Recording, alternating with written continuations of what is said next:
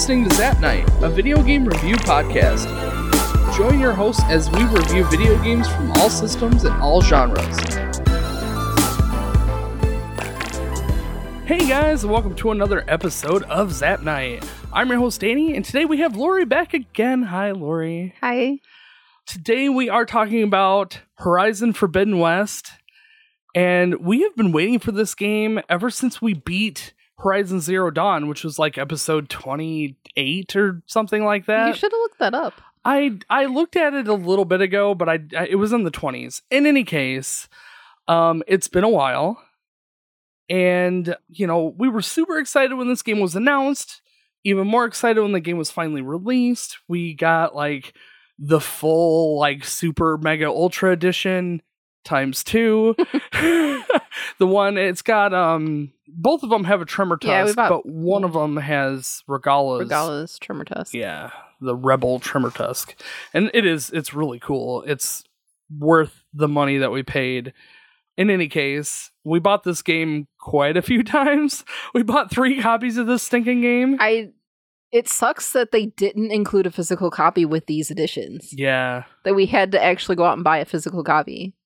And that was the only reason why we bought three. Like we bought the two, the like the collector's edition and the Regalla edition, and then neither of those came with the physical game. So then we had to buy the physical game as well. Right. Yeah, yeah, that kind of sucks. I mean, we got some money back. Yeah, we did. We sold the codes, which worked out in our favor, but yeah, it's just too bad.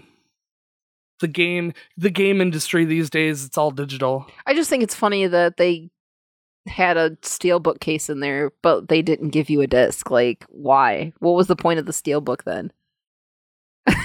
The only thing I can think of is maybe they could pre-run everything except except the game disc that, you know, they had to wait until the game was completely finished before they could make those or they could just put a digital code in there and say we'll flag this for available for download after the game gets released.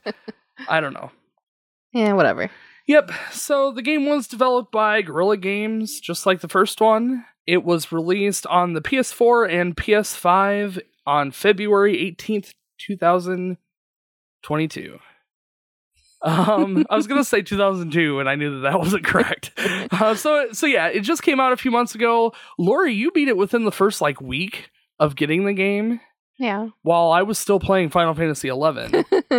And then I finished 11 and I streamed the entirety of Forbidden West. Um and streaming it I, I I was nervous streaming it because these brand new games I'm like am I going to be any good? Am I just going to make a fool of myself? You're terrible.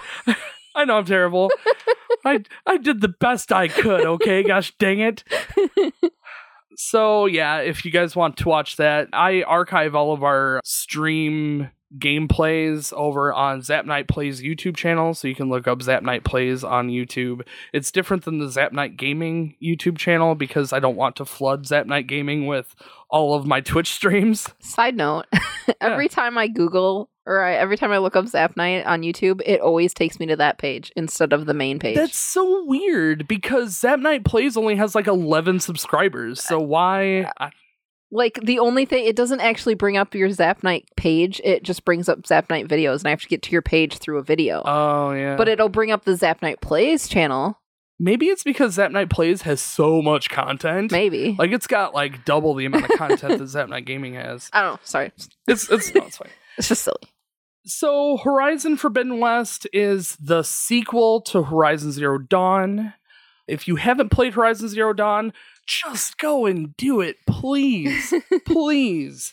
As per usual, we spoil the crap out of this the story.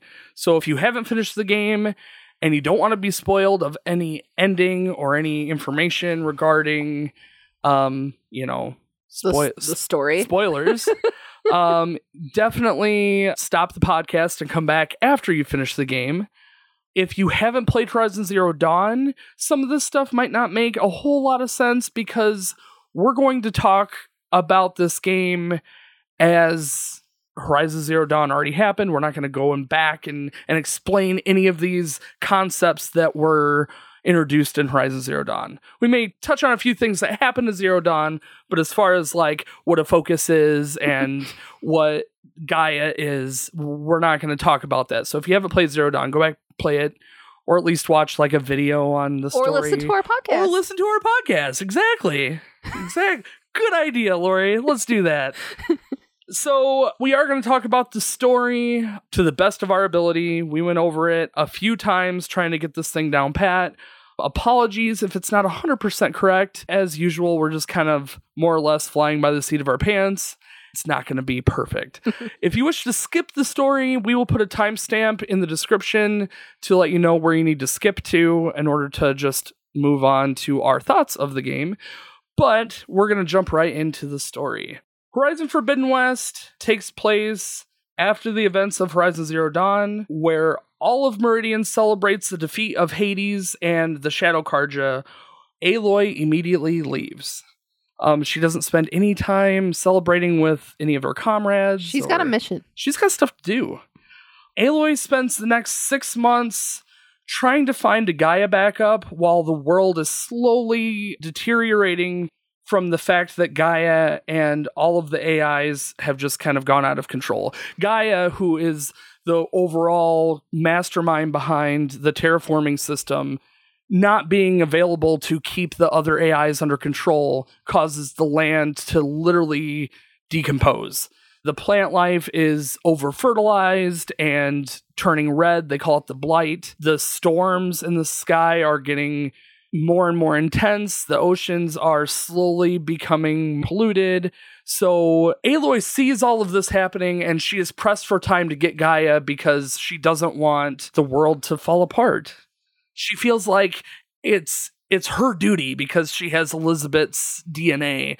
She's the only one that can do this. So anyway, she spends six months doing that. Varl eventually tracks down Aloy. If you remember, Var- Varl's one of her f- somewhat friends from uh, Horizon Zero Dawn. He catches up with Aloy in this Far Zenith facility where she has a lead for this possible Gaia backup.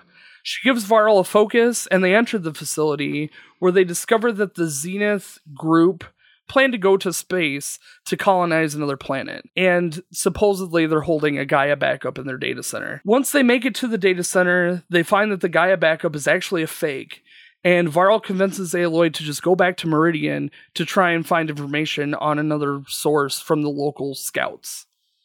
I think there's one guy in particular that Varl mentions, but in any case, Aloy goes back to Meridian with Varl and immediately gets summoned to the Spire that had recently noticed some sort of activity after she left. While she was inspecting the Hades orb, she finds that Silence had planted a transmitter inside of the spear that she left inside the Hades orb that was able to transmit Hades to Silence. And this blew our mind when we figured this out because, like, duh. Duh. And what's funny is when that happened in Zero Dawn, you know, you see Hades like fly off into, you know, Silence's lantern. Yeah. And like it happened and my my little brain was like, How? what what What? what is this? But like it was their way of representing um the way that the staff was transmitting Yeah. a signal to silence. It just it didn't come across quite as obvious as I feel like it could have, but I mean it made sense once they described it that way. Aloy eventually climbs the spire and finds a message from Silence basically mocking her on wasting time trying to find Gaia and coaxes her with more information to head to a data point that's located in the Forbidden West. She talks to the Sun King, who warns her about heading into the West because of savage tribes. She is offered to join a group heading to the West for an embassy or like peace talks with the Tenakth people. The Tenakth people have prisoners of war from the Red Raids, and the Carja have um, old stolen goods that they are exchanging in order to try and make peace amongst the tribes. Obviously, the Red Raids are over, but the Tenakth people are really still bitter about what had happened during that time. Aloy convinces Varl to leave west in the morning, but Aloy just abandons him and leaves in the middle of the night. She does make her way to the west, uh, to an area called the Daunt. It's a valley controlled by the Carja. In the Daunt, she finds that the people are currently under attack by a herd of bristlebacks. causing the embassy to be on hold. Aloy finds her friend Aaron, uh, Erend, who is the leader of the the Vanguard. the Vanguard, right? And he's there escorting people to the embassy. Because all of this is on hold because of the bristlebacks, Aaron and the Vanguard are currently trying to take down the bristlebacks. Aloy finds Aaron, who is injured from the fight. She basically takes out all of the bristlebacks. But because he is injured, he's not able to continue with her, so she just moves on. She he's also kind of bitter yeah, because that's true. she just left Meridian He's- after he's real bitter about Yeah. that. Like Varl Varl kind of mentions like why would you just leave while we're celebrating your victory essentially? And she's just like I got bigger things to do. But like Aaron is like no no, I get it. Just leave just like you always do. But like he's also a little drunk. So it's like Yeah. and, and to be fair he's kind of a little drunk throughout the whole game. Yeah. So um she finds her way to Barren Light where she learns about the embassy. Even though the bristlebacks are finished, they are still waiting on one of the Tenakth tribes to be able to start the embassy. She really is pressed for time, so she just forces her way out to the Tenakth anyway. But while she's trying to get through the gate, Varl shows up and tries to help Aloy get through. They do eventually make it out to the Tenakth. They have a little bit of conversation with who the Tenakth are. They talk to what's his name? Fashav. Yeah, Fashav, who, Who is, is- one of the prisoners yeah. of war that they are exchanging. Yeah. Who had become a marshal in the Tenakth. He used to be a Carja, Yeah. and now he's a marshal, and he has a lot to say about like the history of the the Tenakth people and and his experience with them, and how he really wants to bring peace to the tribes. yeah to yeah to all of them the embassy does begin while aloy is down there and as soon as it does they all get attacked by a tenakth rebel group led by regalla um, who is an exiled marshal and is enraged by the peace talks between the Tenakth and the Carja, calling the Tenakth people traitors and, you know, that the Carja are so bad because of the Red Raids. How dare they try to make peace, even though the Mad Sun King is finished. To Regalla, it doesn't matter. She's just frustrated and willing to take any blood. She attacks all parties. Half of her crew is on uh, machines. yeah. So obviously she has some sort of technology, and I think Aloy kind of figures silence is behind it. yeah.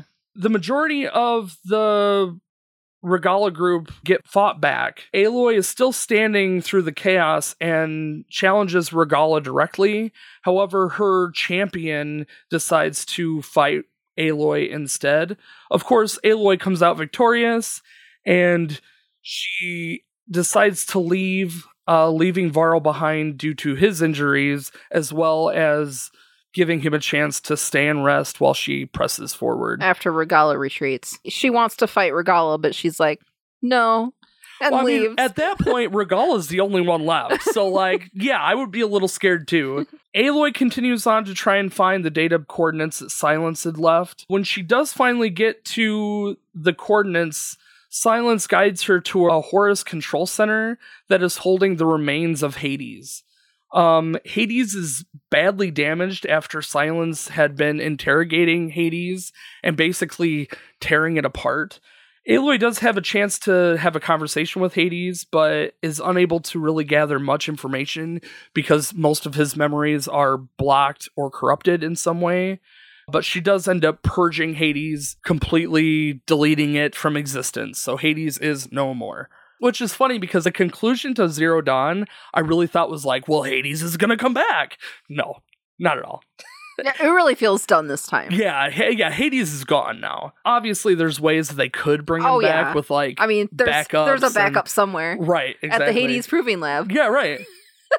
uh, speaking of, uh, it turns out that that's exactly where Silence has led Aloy to. Uh, he reveals that she is, in fact, at the Hades Proving Lab, where Hades was developed and tested against Gaia, and concludes that there must be a Gaia backup inside the facility.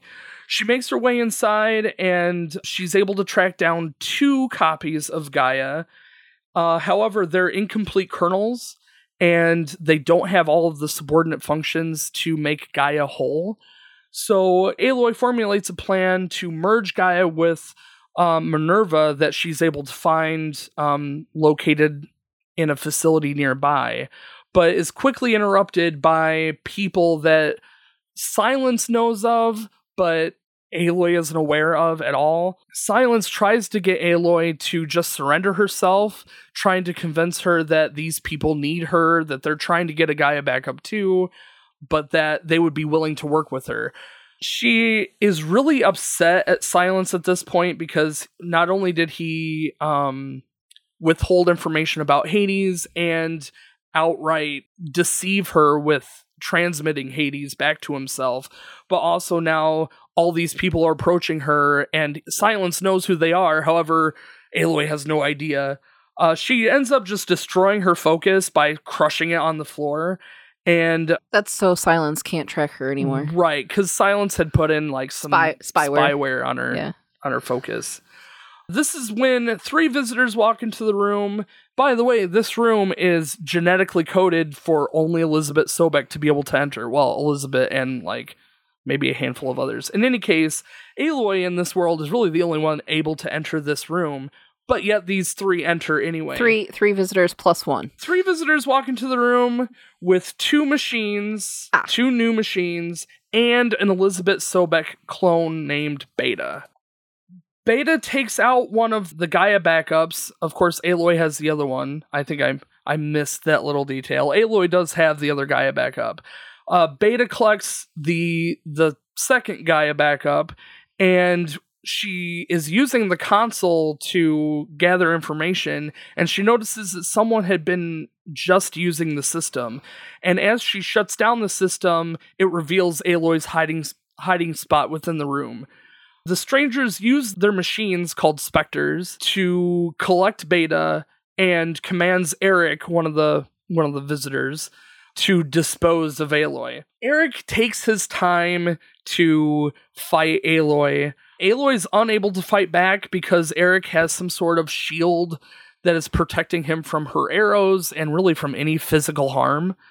So she's really unable to do anything to him. So she decides to destroy the Hades testing machine in order to escape through the water underneath the facility.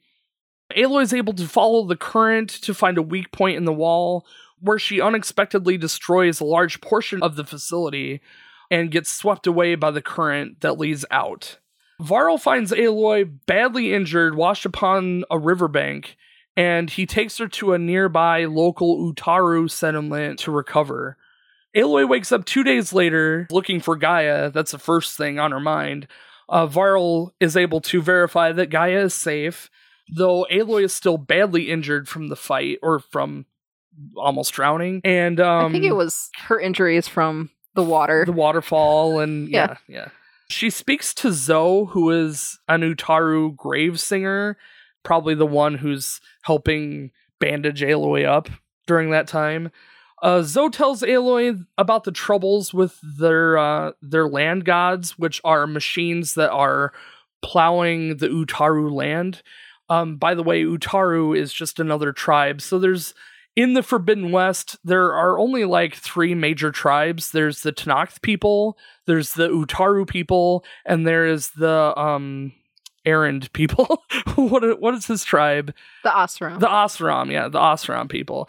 There's a handful of Carja that are sprinkled about. The Carja are primarily in the Daunt area because that is controlled by Carja. But because the Carja are so unwelcome in the Tenakth territory, you don't see very many out there. Zoe explains about the problems with the land gods. Basically, the land gods are no longer um, plowing the field. And also, every year they return to a sacred cave and then they come out anew, basically being repaired by this facility and then coming back. However, since since the derangement, the machines haven't been coming out quite right every time and in fact they stopped going into the sacred cave altogether. However one of them went into the cave and is still trapped inside causing zoe to be worried about what's going on.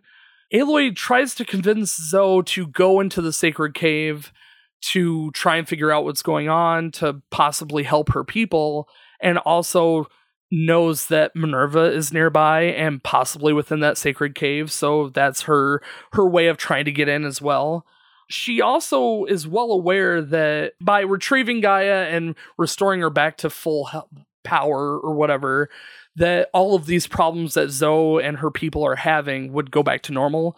So with that in mind, Zoe um, takes Varl to um, try and gather the uh, the chorus, which is like their government of the They're like leaders. yeah, they're leaders. Varl leaves Aloy behind simply because Aloy still needs to finish recovering. Aloy does take some time to recover and meets up with Zoe and Varl back in Plainsong.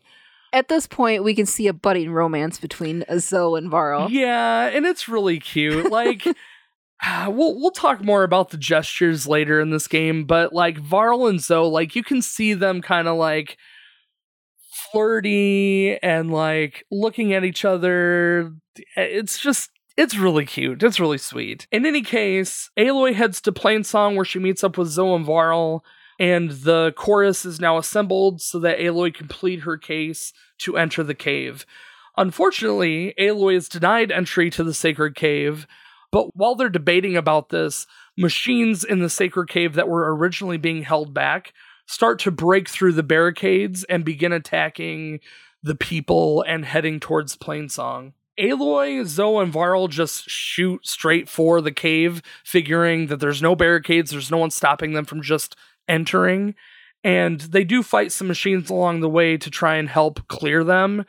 Their main focus is to get into the cave, which ends up being a cauldron or like a repair bay facility for machines in general. They find that the repair bay is completely controlled by Hephaestus and producing stronger machines that are altered in some way. The group does take on the altered land god that are that's now a Grimhorn, and Aloy is able to take control of the facility, purging Hephaestus from the area. They go deeper into the facility and they're able to find Minerva that is in the control center. She convinces the AI Minerva to merge with Gaia, and Gaia awakens.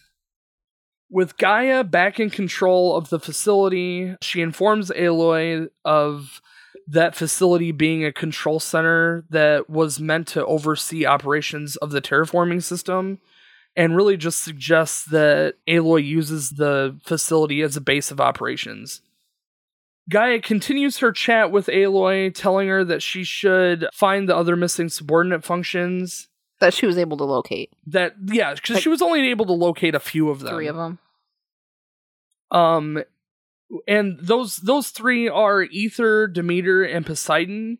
And then she's able to see Hephaestus. However, Hephaestus is a different concept altogether because Hephaestus is within the cauldrons. The cauldrons are a network that's scattered across the world. So they have to be able to find a way to isolate Hephaestus in order to, for Gaia to be able to merge with it. However, in Gaia's current state, she's not strong enough to be able to override Hephaestus. In fact, if she were to try, Hephaestus would probably overtake her. So, with that in mind, she guides Aloy to try and get um, Aether, Demeter, uh, and Poseidon first before taking on Hephaestus. Aloy asks about the signal that originally triggered Hades from Horizon Zero Dawn. Gaia figures that the signals came from the Sirius planetary system, figuring that the descendants of the far zenith must have sent the signal. This is coming from information that Aloy got from Hades and going back to Aloy finding the far zenith um, base at the start of the game. Basically, Far Zenith was like planning to send humans off into space to recolonize another planet. However, according to Aloy's research, this ship had um, exploded on the way out to the planet. Um, but according to Gaia, it seems like maybe they have made it, and they were the ones who sent the signal to have Hades start to purge Earth. With all of this knowledge, Aloy is ready to set off to collect the other subordinate functions. Uh, she does talk with Zoe and Varl, before she leaves. Zoe says that she wants to stay in the base to learn more and study with Gaia. Aloy did give Zoe um, a focus, by the way. She gives all of her friends focuses at this point. She gave one to Varl, she gave one to Zoe, She gives uh, Varl a bag of them. a to, bag of focuses, yeah. to give to Aaron and and Their back- anyone else she their meets along the backups. way. Yeah, all the backups in case Aloy decides to s- destroy another one. Varl says that he's going to head back to pick up Aaron and bring him into the base, and Aloy just sets off for Aether that is at the Tenakth capital. She is greeted by Hekarro, who is withholding access to the facility because he he had gotten word about her victory with the rebel group Regalla's champion. Regal- yeah, Regalla's champion, the champion killer.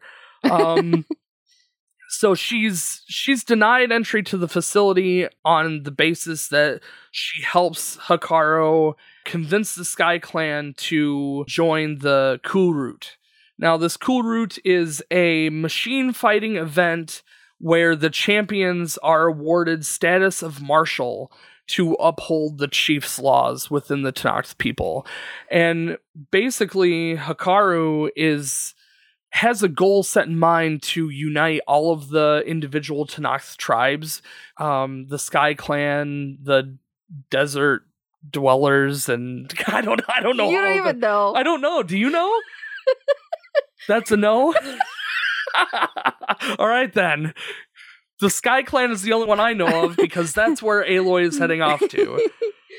Kotallo is offered up to Aloy as aid to go to the Sky Clan. Um, Kotallo was actually at the embassy with Aloy, and he had lost his arm during the Regalla attack back in Barren Light. He is the only surviving marshal to the chief, and he's also native to the Sky Clan, which is why he's going with Aloy to convince the Sky Clan to join this Kulrut. Um, they do successfully convince the Sky Clan to be included, and when they return back, Aloy is then tasked with defending the Kulrut from any rebel attacks. And of course, the rebel attacks. of course. Of course they do. With the Kulrut over and the chief's the chief is safe, uh, she is allowed to enter the facility underneath the like the chief's throne, and she's able to acquire aether, taking it back to Gaia. Gaia then informs Aloy while sh- while she's back at base uh, that there's a distress signal that she was received. Believing that this is possibly another subordinate function, Aloy and her friends investigate the source of the signal. While looking for the signal, they find a Zenith woman who is being attacked by some rebel soldiers. And the rebels destroy her shield with some like unique weapon and then end up killing her. However, the machine backfires and kills all of the others, leaving the battlefield empty essentially for Aloy to go and investigate. Um, she checks the weapon, however, the weapon is too hot to really look at, so she skips it for now. And she enters the facility that turns out to be some sort of like cryogenic facility. Um, they find clues that Beta left hidden around the facility and help find Beta, who is hiding within the facility. Basically, Beta fled the Zenith people and was hiding within this facility, leaving a signal for Aloy, well, for Gaia to be able to find, and hoping that Aloy and her group would be able to help Beta, because obviously Beta is under some sort of control from the Zenith people. They exit the facility and they collect an unknown orb from the weapon that had backfired that the uh, rebel people had, um, hoping that maybe Gaia would know what it is. They also learn a little bit about exactly who the group was that was fighting there. So it was Tenakth rebels, but it was also this group called the Sons of Poseidon, or No. no, the Sons of Prometheus, who are working with the rebels. Clearly, two different groups, but not really knowing how the two coexist or or what their ranking is. But it seems like the weapon was produced by these Sons of Prometheus. Um, Beta joins the group and heads back to the base, where Aloy asks her a bunch of questions about who she is and who the Zeniths are. Beta, she tells Aloy that she was created primarily to open the facilities back on Earth with Sobek's DNA because the Zeniths don't tell her anything. So she just concluded that the the Zenith people were going to be destroying Earth by collecting Gaia and all of the functions to try and create a, her their own world to reset for Yeah. the for themselves. for themselves, right? She does reveal though that the Zeniths are not descendants of the original Zeniths, but they are in fact the original humans that set off for the Sirius system a thousand years ago. They are genetically modified humans to be able to to live forever. Beta was really upset that Gaia didn't have control of more functions, specifically Hephaestus, uh, and she claims that it was a huge mistake to join Aloy because now she fears that she's going to be severely punished for um, fleeing the Zeniths and inevitably going to be caught again. So she's really upset that she made this decision to join Aloy. In fact, Aloy gets pretty annoyed with her negative attitude and decides to just leave and go collect the other two functions. She recovers Poseidon in the ruins of Las Vegas by helping a group of showmen scavenge, uh, salvage the ruins. And then she heads to the coast where she's looking for Demeter. While looking for Demeter, she finds a group of aggressive people That she doesn't she really doesn't know who they are. Um, after killing them, she finds one lone girl, Alva, who tells Aloy about herself. She is part of a tribe called the Quen, and she comes from across the ocean, so somewhere off the Pacific coast. Her job is to use the focus to collect information in order to find a way to cure the blight and the raging storms in her homeland. Aloy does help Alva collect data in the facility that they're in. It's called the Greenhouse. Aloy is able to convince Alva that by collecting Demeter, Aloy will be able to heal the problems that are going on in Alva's homeland. However, Alva still has to collect some data to be able to take back to her camp. So Aloy walks through the whole facility trying to help Alva collect more data to take back with her. After collecting Demeter, Aloy and Alva are confronted by more Quen soldiers, and Alva is able to disarm them by telling them that Aloy is a living old one and tells Aloy to just leave. So that's kind of weird. She does go into some detail about how she is a focus wielding person. So, like, she knows of the data that is in these facilities and also know a lot about, um, well, she doesn't specifically know, but her people know a lot about uh, Project Zero Dawn and what happened to the old ones, and a lot of the key players that we found in Horizon Zero Dawn, such as Elizabeth Sobek and Ted Faro, and a lot of that team of people. Aloy returns Demeter to Gaia, and Gaia is now ready to collect Hephaestus. Oh, by the way, she also has Poseidon with her, so she just Well, I mean, merges. well, I mean, you have to take Poseidon back first. That's you true. can only carry Yeah, one you at can a only time. carry one at a time. But yes, she got Poseidon, took Poseidon back then. Now she has Demeter and she's Yes. merging Demeter with Gaia. So now Gaia is ready to collect Hephaestus. However, Gaia realizes that Hephaestus has rewritten the alpha override that Aloy has been using and instructs Aloy to try and find the Omega override that Ted Faro used to purge all of the Apollo data. Ted Faro's last known location was in San Francisco, so Aloy decides to look for Ted's bunker by hunting down the Quinn's camp again. Uh, by finding Alva, essentially, asking for their help. Luckily, they do know the location of Thebes, which is the bunker, and the camp leader, CO or CEO, allows Aloy to enter the bunker only if she's able to kill the Apex Thunderjaw that is roaming around nearby. Of course, Aloy destroys the Thunderjaw, and CO allows Aloy and Alva to go see the door to Thebes, which is not accepting Aloy's DNA due to it being a Faro location. Like, Ted obviously doesn't want Elizabeth Sobek to be able to enter the facility, so Aloy has to find another way in, and she does through this, like, um, it's like a lava collector that is giving the facility power, but she kind of sneaks in a flooded area in that spot. But she is able to get inside and opens the door from the inside. Uh, however, she's forced to wear Elizabeth's clothing while in the facility, which is weird. And uh, also wears Ted Faro's clothing, which is also weird. Um, well, they think that Ted Faro is like their god. Right. Well, and Co specifically thinks he is Ted Faro. Yeah. And He, he, is the essence of Ted Faro. Yes, yes. Co is like I, he has a, a real name. He he is the Co, right? Like that's his rank title, but he has a name too. I just don't know what it is. He slowly gets crazier and crazier as you get deeper into the facility, showing that he really b- truly believes that he is Ted Faro. And as you're walking through the facility, you start learning about the horrific nature that that happened within the bunker, specifically the stuff that Ted Faro had done while in the bunker.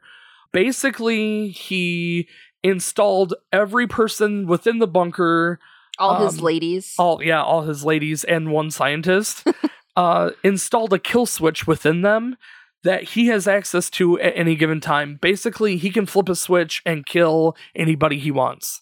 And Ted's working with a genetic scientist to try and cure aging and help Ted live forever. Really, just to welcome the Zero Dawn humans when they emerge. But the scientist finds out about all of the craziness that Ted is. I think it's the daughter.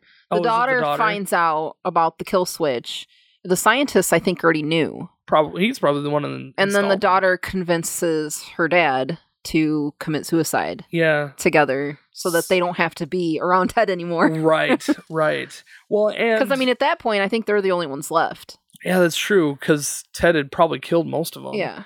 With the scientist dead, Ted decides that he's going to take the gene therapy into his own hands. He does become immortal, but at a terrible consequence. His body starts to mutate. He lives forever. He's still in the facility, but he's like a monster now. That's what we, we imagine. We, we assume, yeah. I mean, he makes a terrible noise and he's stomping around. We assume he's probably something like out of Resident Evil or so, like a zombie. Because we don't see him. We don't actually see him. Yeah, that's like the most upsetting part of this whole game. we don't get to see Ted, and we we don't fight Ted. Basically, Co is so like horrified by Ted that he just um instantly commands its execution. However, Ted has like one thing left up his sleeve where if he dies, then the facility starts to melt down using that um, that power system that's pulling lava from under the earth. And now with Ted dead, the facility does in fact begin a meltdown process. Co immediately starts to leave, commanding Alva and Aloy to be killed by his like group of soldiers that entered the the facility with him. Aloy does take out the soldiers and flees out of the facility with right behind Ted or not Ted, right behind Co. Co then gets crushed by a statue of Ted. he gets smashed by Ted's head. yes. but Aloy and Alva escape. Uh, they return to camp where Alva is told by her superior, I don't know what their name was, to aid Aloy in in her mission, and Alva heads back to base and is now one of Aloy's party members. Aloy was able to find the mass or the the Omega override in the facility, so she ta- Thankfully. she I know she takes that back with her to the base and she is ready to begin preparations with Hephaestus. However, Beta has locked herself in her room and refuses to help the operations. Aloy tries to convince her to join back in, but Beta is just afraid of being captured again, ultimately. Aloy is really just confused that she's not stronger like Aloy is, like Elizabeth is. But Aloy starts to understand that it's not the DNA that makes the person, it's their upbringing, and realizes that Rost is really the the power behind Aloy and something that Beta is neglected that father figure, that parental figure, really in in general. Um, this seems to soothe um Beta a little bit. Beta decides to go with Aloy under one promise. If she ends up back with the Zeniths, if the Zeniths catch her, She Aloy implies, is to end. yeah, she does. she implies that she she does not want to go back with them. right. That they that she has to do anything to ensure that she does not go back with them. basically saying if I get captured, kill me. She doesn't directly say that, but yes, yeah. Now, in order to collect Hephaestus, basically Hephaestus has to be isolated in order for Gaia to be able to merge. And Gaia has to be as close as possible to Hepha- Hephaestus.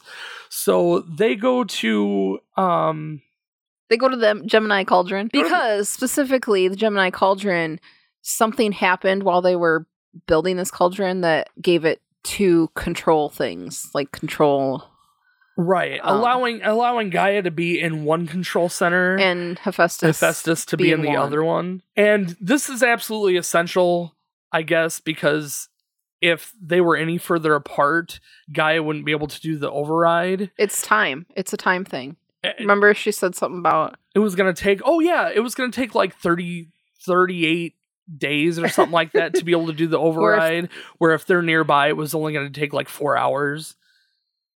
Um, in any case, uh, Aloy takes Gaia to the Gemini Cauldron and is able to trap Hephaestus.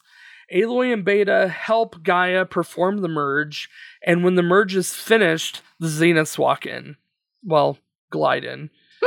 um, yeah, they float in from the ceiling. Uh, Gerard, Tilda, and Erik show up. Aloy is shot down by Gerard, and Varl steps in to try and protect Beta. However, um, Varl is killed by Erik. I know it was sad. Uh, Beta is captured, and Aloy regains consciousness as Beta is being hauled away. Aloy tries to point her arrow at Beta, but is unable to really pull the trigger, and Beta gets caught. So at this point, the Zeniths have both Beta and Gaia, and all of Gaia's subordinate functions that Aloy had just got done collecting, along with Hephaestus. So, like, the Zeniths have almost all of Gaia. I think they have the other functions. Yeah, because they right Beta Beta told Yeah. Aloy earlier that they had collected the other Yeah. sub functions too. Um, however, Tilda shows up out of nowhere, and a huge flashlight blinds everyone in the area, and Aloy wakes up at some old structure. Over the focus network, Aloy is instructed to find her equipment and head to talk to Tilda. Aloy walks through this hall of artwork where she meets with Tilda out on the balcony and they have a chat, learning about Tilda's relationship with, with Elizabeth and her wishes to stop the Zenith threat. Tilda has been with these people for a thousand years, and she tells Aloy that the the Far Zenith colony originally had to flee their location in the Sirius system because of a catastrophic event. yes. Not really going into a whole lot of detail there, but like essentially they fled to Earth to try to, you know, make it anew. Tilda being in some relationship with Elizabeth led her to see that in Aloy. And when she met Aloy back in the, the Hades proving lab, she picked up Aloy's destroyed focus and was able to browse all of Aloy's past.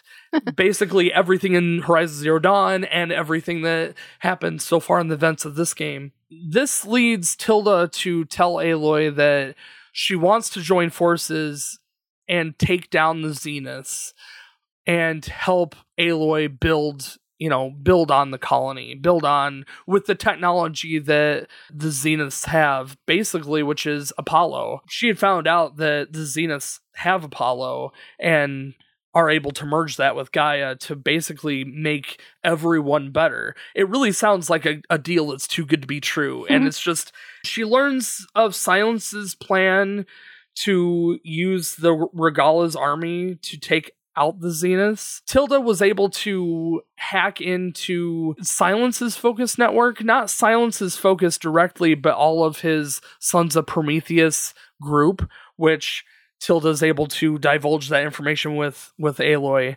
Silence has been working under the ruse of Sons of Prometheus and has been working directly with Regalla to help build Regalla's army For him to ultimately get in and take control of the Odyssey and Apollo. Because that's all he cares about is the knowledge. Yes.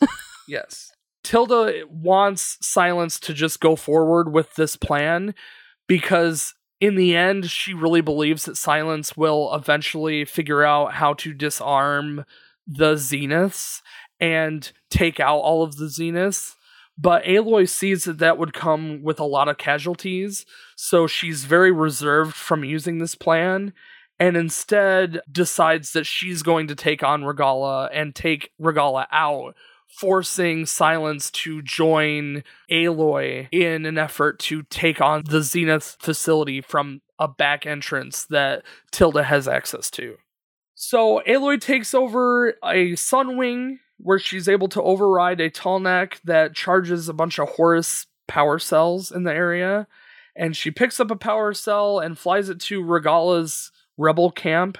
Or no, Regalla is actually The rebels are on the way to attack the Grove, Hekarro's. Hekarro's yeah, capital. Yeah. Aloy flies one of these power cells to the rebels who are fighting outside of the capital and drop this bomb on them, wiping out all of their machines.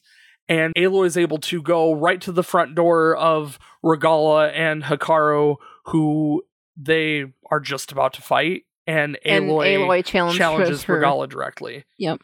You defeat Regalla and choose her fate.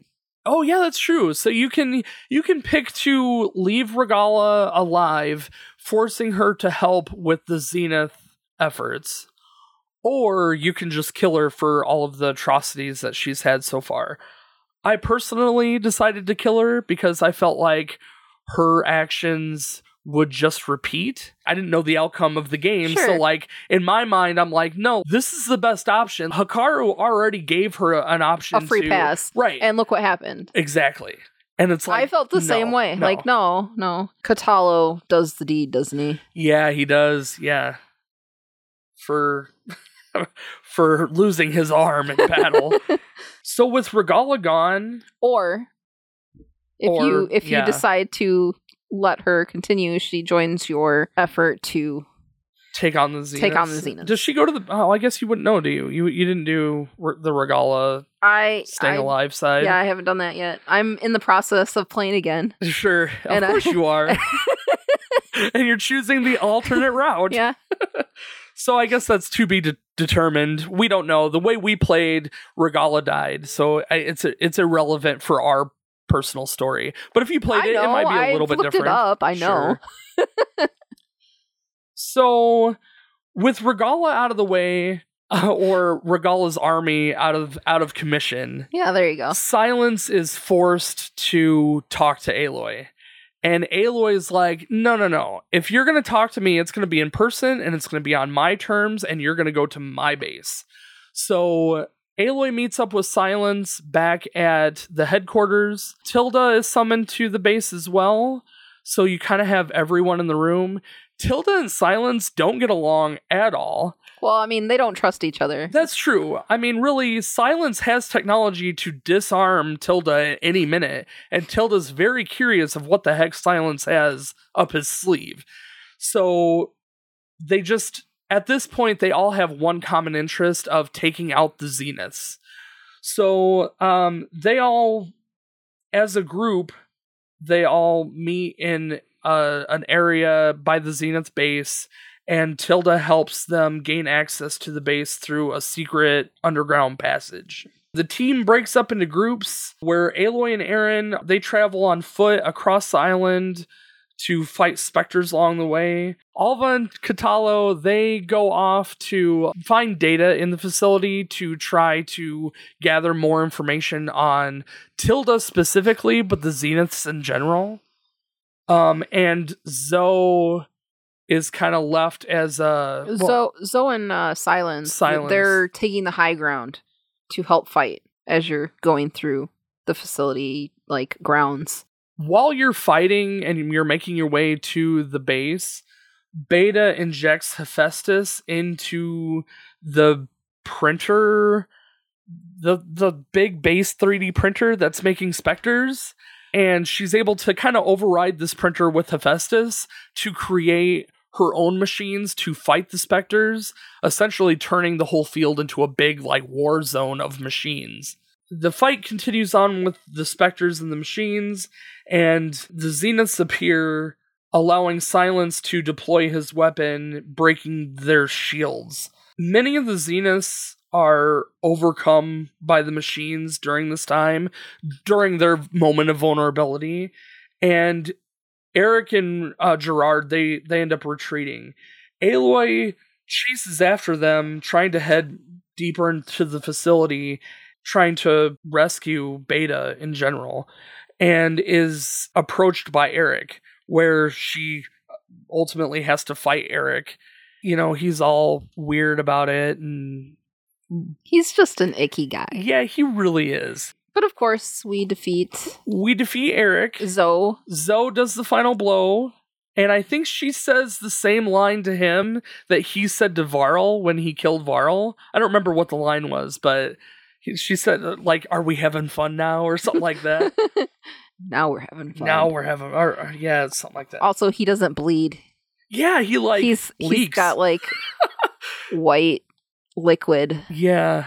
Yeah, and it caused us to really inspect all of the zeniths and they kind of look like their their bodies are translucent in some way and like glittery like they're made of stretch armstrong material it's weird so anyway aloy makes her way to the top tower wherever the top of the tower. There's like one. There's like a main tower. kept Yeah. she is able to free beta and quickly tries to figure out what exactly is going on Well, along the way, Alva says that she's found something referring to Nemesis.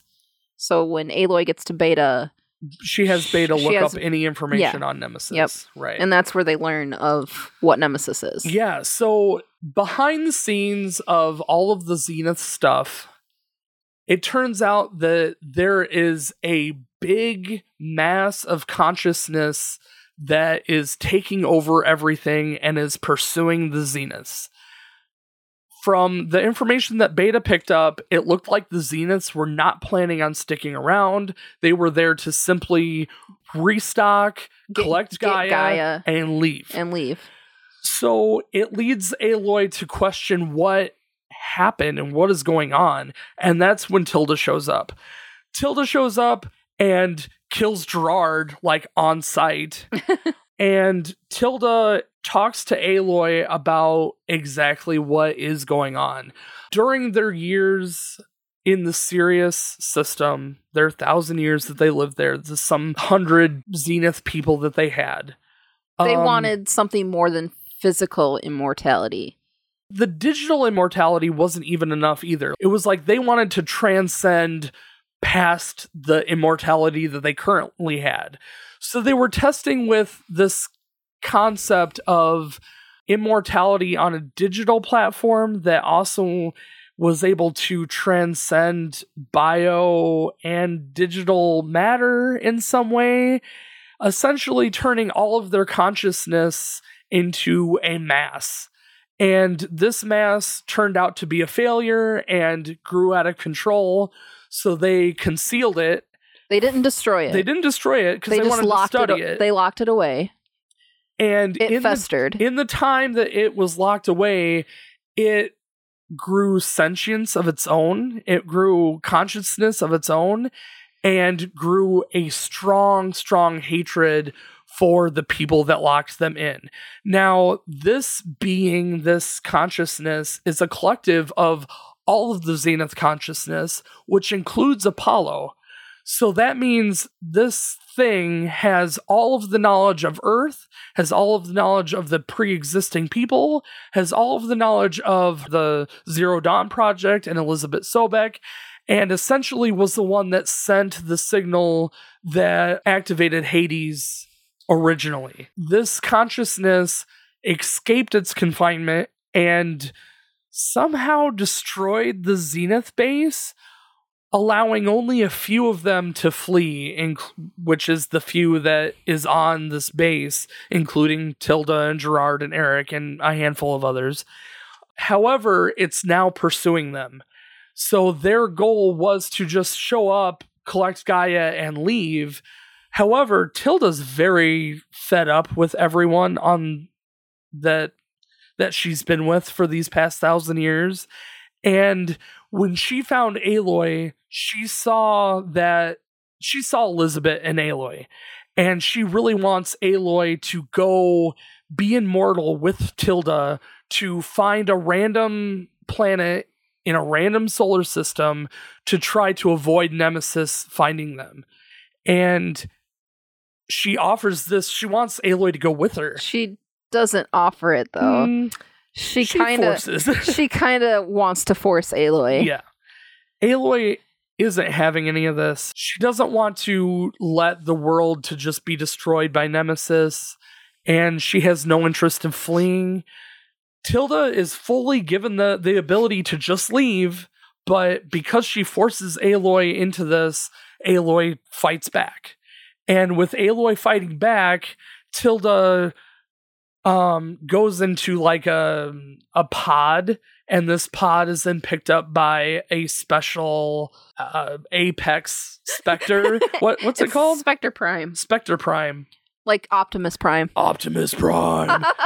So tilda is now controlling the specter prime and aloy has to fight it off and destroys the specter presumably killing tilda though they don't show her fully dead so We we don't don't. know we don't think so. yeah yeah we don't think that she's actually dead She's you. She's in her pod. You see her hand. she's defeated That's all, we walk past her pod. and And- aloy's just like what a shame and then just leaves yeah i mean the game kind of like forces the assumption on you that tilda died but we know better like until you see the spear going into tilda she's not dead. In fact we find um what's his name that we killed in zero dawn? Um your guy. Your guy. You know what i'm talking about? Nil. nil yeah yeah. We find nil. We'll talk about that later. who we killed and he's back. So obviously even killing characters in this in this game doesn't mean that they're dead. So yeah who knows with tilda out of the way and the zeniths officially defeated um silence reveals that he already knew about nemesis this whole time from hades and plans to escape earth uh, through the Odyssey and collecting Apollo, and urges Aloy to join him as well. However, he's a little more uh, willing to accept her, de- Whatever, whatever, decline. she, whatever she wants to do. yeah, a more gracious approach to offering. Um, Aloy does refuse and joins her friends, but Silence changes his mind and decides to stay with the group. He does go to, the, I think he does go to the Odyssey and collects Apollo though for Aloy. After all of this, you see little bits and pieces of the group setting off to try to collect support for this oncoming nemesis threat. Essentially, gathering, spreading the word of the approaching thing and trying to gain support for this problem. Aloy and Beta remain in the base to um, reactivate Gaia and formulate a plan to recapture Hephaestus. However, that's kind of where they left it. They don't give you and like the Zeniths are cleared. We're done with Horizon Forbidden West. like there's still a lot out there. I mean, so we have obviously, obviously, they've left it again. Right. like, there's gonna be another game or something. Right. So, um, welcome back. If you decided to skip the story, uh, it's I I don't even know how long it's been, uh, an hour at least. Um, so we're gonna we're gonna talk a little more about our thoughts of the story and some of our predictions of where the, well not necessarily our predictions but kind of where they're heading with the future game basically leaving the story off with Um, Hephaestus is still out in the wild, Is back out in the wild. back back out in the wild, and uh, they they couldn't for the game series to continue. they can't capture Hephaestus because that defeats the purpose of the entire game. Because the whole fun of this game is the machines. Without the machines, you don't have and if Hephaestus, Horizon series. if Hephaestus is under control, you're not going to have the aggressive. machines. You're not going to have aggressive machines Right. to fight. I mean, you could still fight machines, but like they're not going to fight back. yeah, because they have they're under Gaia's command, and Gaia's under your command. So like, they they shouldn't be aggressive at all in theory. Anyway. So yeah, Hephaestus is still out there, so that's a plot point that needs to be addressed, And and, of course, Nemesis, Nemesis is, is on on the way. way. Yep. And that's that's a plot point that needs to be addressed. Um, who knows what actually happened to Tilda? I- You can't go back to the base after the end of the game, so it's not like you can go and explore or do anything there. So it's like, who knows what they did with Tilda if they just left her little pod body sitting on the floor there while they finished doing their stuff, collecting data, whatever. Mm. But yeah, yeah. So, did you enjoy the story, Lori? I mean, yeah, I did. Yeah, all right. Did you enjoy the story? Yeah, I did. Yeah, I did. Um, my first my first thought is it's not as good as Horizon Zero Dawn. Correct. That's my thought too. And also that it, I don't particularly love where they went with it, Yeah. but like I don't mind. Like I like the story. It's fine. It's just not I guess it's not what I expected. Yeah. I I was kind of hoping for more aha moments. Like there was the one big one at the beginning with the Sylens staff, and I'm I like, I know that was like oh, amazing. what the heck? Why didn't I think of this? Like but like after that, there wasn't any moments of like, OMG, what is going on? It was more of just a, oh, all right. like, like, like when you find out that the the Zeniths actually made it and it wasn't destroyed. yeah, and that the It's like, Zeniths are oh. the original old ones. Like they lived on Earth back Oh. with Elizabeth's time. That's weird.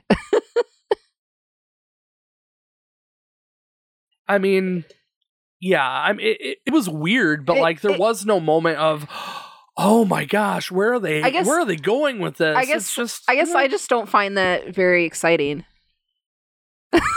I think it's just that the way that they introduced the world in Horizon Zero Dawn was so exciting and learning what happened to the to our essentially our generation yeah, yeah, of people our generation of people. to learn what happened to them and how they use this this fantastic technology to preserve life on earth and then learn what happened to that plan to the project zero dawn like all of that was so intriguing and amazing that when they started to head towards this like yeah there's still information to uncover but like the ultimate world the world history isn't there to unfold. I feel like the mystery was gone for me. I feel like this gonna be a lot of comparison to Zero Dawn Right, versus yeah. Forbidden West. I feel like Zero Dawn was so much more relevant to us, where now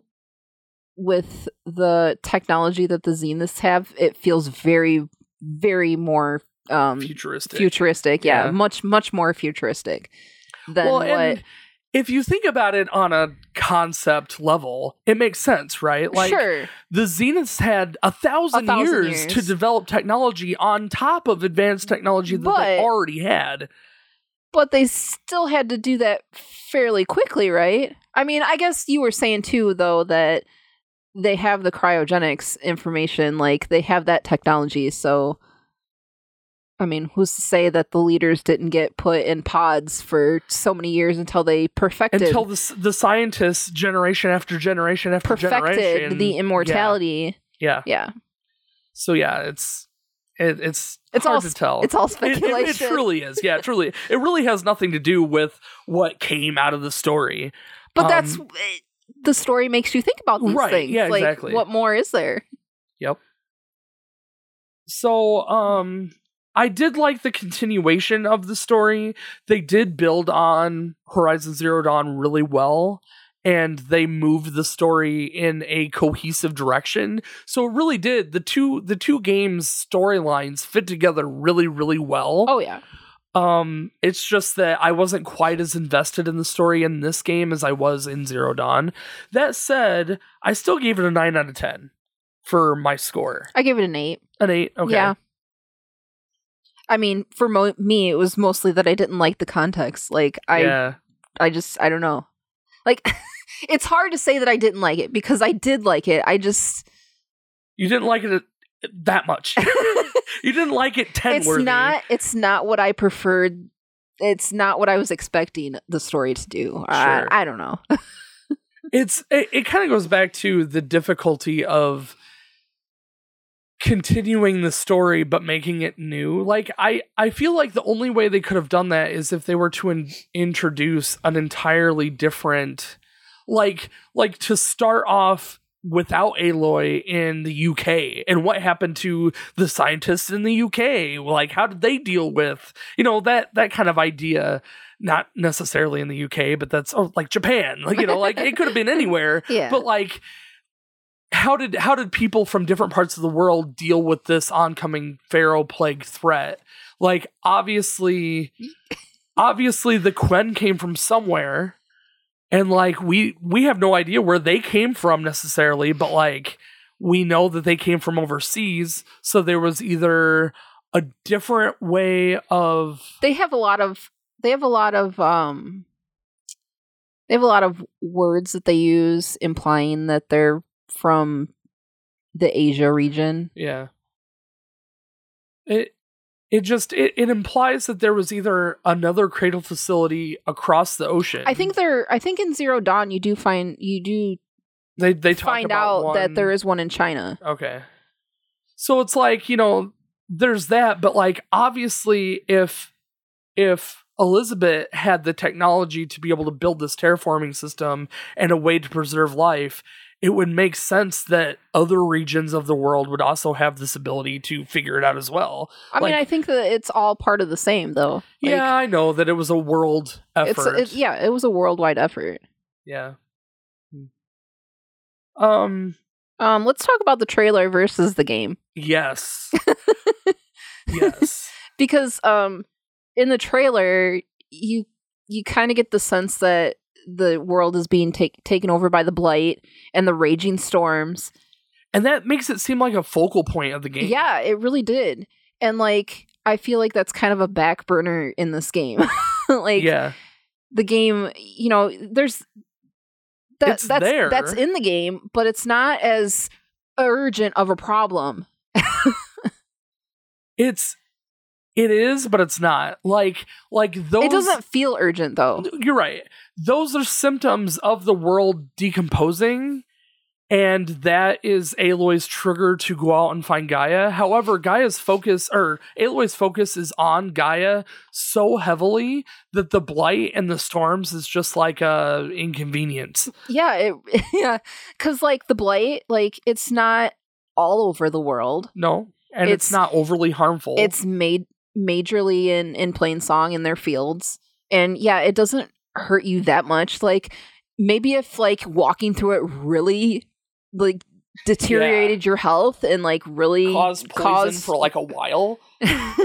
or like you're running around And- half the time like "Ugh, ugh, ugh."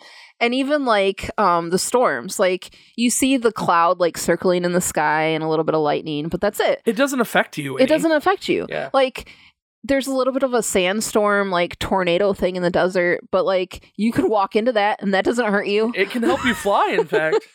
it's like you know there could have been so much more to that too like have lightning these strike you or you know more tornadoes or really really windy conditions that knock aloy over or or something or have that be a plot point like I can't enter this city because there's a raging storm. You know, I have to find Demeter to be able to calm this storm in this area of the world to rescue these people or whatever. You know, like there's there's ways that they could have built that into the story to make it a little more interesting. like it, it's there it's just not at the forefront Mhm. Yeah. Where the the trailer made it seem like that was going to be the focal point. Yeah. But I think it was just their way of like showing that there's a lot of story to be involved here, but they didn't want to give away too much of the story. Yeah. So they were like, "Ah, the blight. Ah, it's amazing." um Aloy was really mean to Beta. this I know that this doesn't bother you as much as it bothers me. I think Beta was a baby. Yeah, no, you're right. But like Aloy was like overly mean to Beta when Beta was just like she she I know, she's, she's not just- socialized at yeah, all. she's not socialized, and she's she's terrified of the Zeniths. Like I get it. She's terrified of the Zeniths. Aloy and all of her friends are foreign to her from literally another planet. And like, you know, It is also very weird that Aloy is very accepting to just yeah. bring Beta into the base and just accept her as you know part of the crew. In fact, I was too. When this first happened, my brain instantly was like, "This is a trap." like Beta, Beta is a is a you know a beacon or uh, there's an implant in her. Like They're How- tracking. They're tracking her. Like, Yeah, why like- wouldn't they put a tracking device in her? right, it's the Zenith, the Zenith. Like they they have this technology. We have this technology today. I know. Like why can't they do that? But no, like it wasn't it wasn't a plot point at all. And it wasn't a concern to Aloy, so she just like dismisses it and the whole time I'm like but like it how do you how do you just accept this? Um, was the the neural yeah, implant thing, that, that maybe was that the was tracking it. device. and she Yeah. took that out in the cryogenic facility. which caused her to have issues afterwards or something. yeah, Um, but yeah, Aloy is like really, really mean to her. She is like overly Beta is overly negative about pretty much everything. But like they're very they're very both of them are very they're both of them are very strong in the beginning in their like personalities. Yeah, yeah, they are. But you know they, they as as the game progresses, they they become like sisters, real real sisters, and they you know they help each other with the beta um or not beta the the Gaia Hephaestus merger. They are like performing their ballet. ballet. and like Beta gives Aloy the the override for the Sunbird, and it's like this, you know, it's this moment, and it's it's nice. So like in the end, they really are, you know, sisters, but it yeah, at the beginning, Aloy was real mean to her. I felt real bad for Beta. Uh, Um I um little things. If you Mhm. want to go on to little things yeah, now. Go for it. Um I liked that they had a um faction of the Eclipse still. oh yeah, like that's true. the rogue the Yep. rogue, you know, band of Eclipse people. And it makes of course, sense. yeah, yeah, there would be like a little underground cells Yeah. that yep um I liked that. I wish that there would have been uh, a little bit more of a fight with that like bring back one Deathbringer for me to fight. you said that today, and I'm like, hey, why didn't they? Like, Like- you do have to fight two of the um corruptors in the Faro in the Faro facility. facility, yeah. But like, yeah, the When you- corruptors and the um the Deathbringers were such a big deal in the original game, and like they don't have those at all. Granted, the the the uh, spire is reactivated, so like in theory it would have shut down all of those machines, but like who's to say they couldn't use the technology that Hades already gave them to reanimate them? I Yeah. don't know. I think that that would have been fun. Agreed. Um, I love how Alva is so excited. she is she's so cute. When she makes it to the facility, she's just like a kid in a candy shop. She's just her eyes are bright and she's like sc- scrolling she through the data. So and- excited to learn everything. Well, and it, for her story too, it makes sense because she's given bits and pieces of data and she's sent off into the world to collect more. However, she's restricted in so many areas of information. And this restriction is practically completely removed when she joins Aloy's team. because their focus is uh the the Quen's focuses are like a lower model. yeah. so so she lit- she physically can't even read half of the data Right. that she comes across anyway.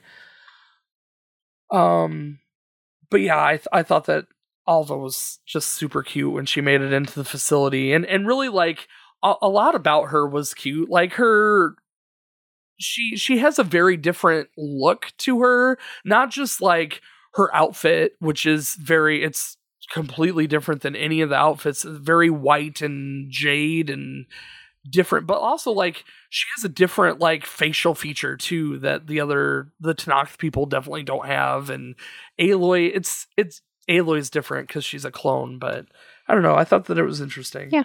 What do you think about the side quests? Not any one side quest in general, just like all of them. I think um there's the side quests in this game were a lot more in depth than the first game. I mean, the characters were had so much more story to them in the side quests. Yeah, I I enjoyed how every side quest had its own mini story.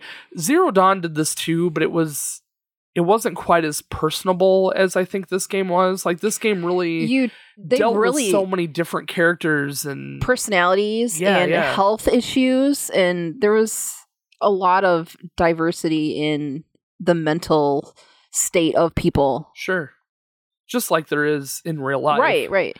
Where in Zero Dawn it was more of a hey, I this need help doing person's this." missing. Let's Yeah. go find him. Yeah, yeah.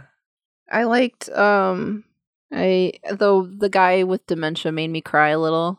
Yeah. It was really sad.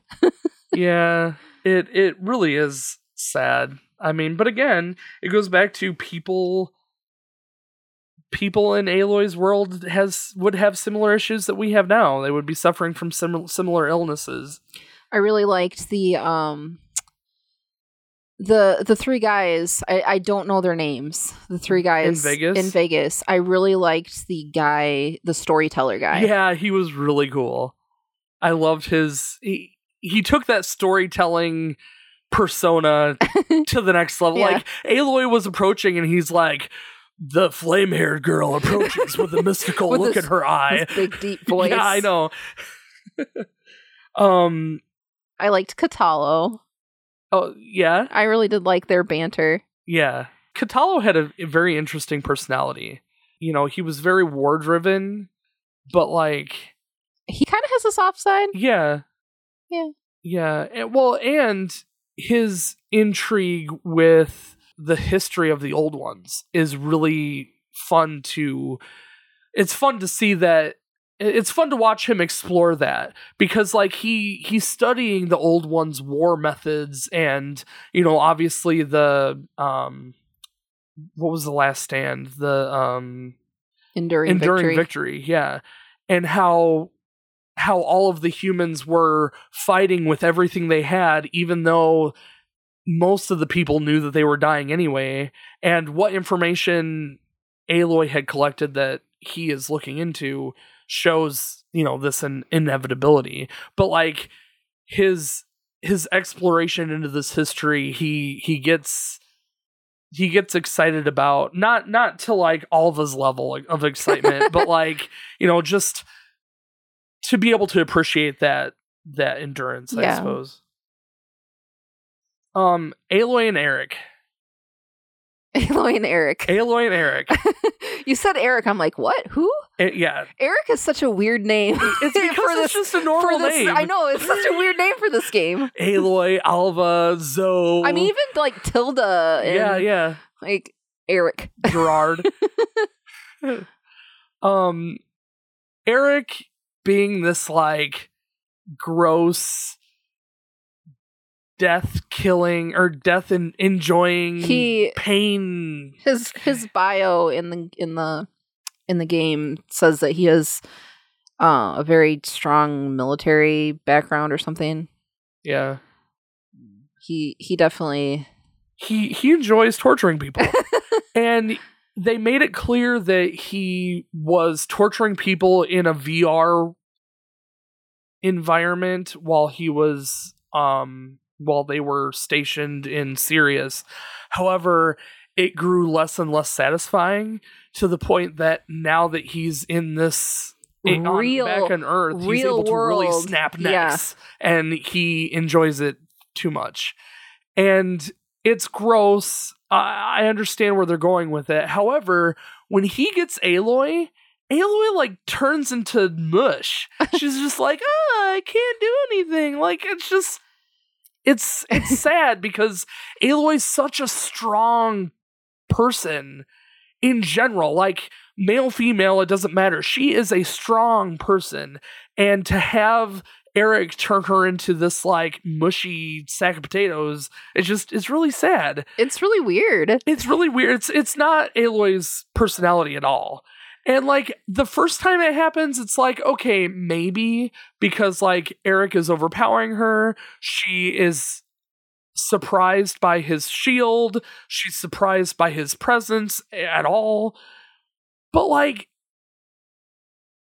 it's Aloy. Like, don't uh, have her just like, "Ugh, I'm helpless now, I guess. Like I can get kicked by a behemoth and and Yeah. stand up two seconds later, but you know Erik. she can she can take she can take a freaking buck to the face from a behemoth and then like a claw strider shoots her in the face with a freaking fire bullet and then she just stands up and runs away but if Erik touches her neck she turns into a sack of potatoes i, I don't i don't get that i don't believe that like again like It's i said part, the- it's all part of the story. I know it is, but like it's so uncharacteristic that it pulls me out of it a little bit. Like the first time it happened, it's like, oh, that's weird, but I guess. The second time it happens, Aloy should have fought back.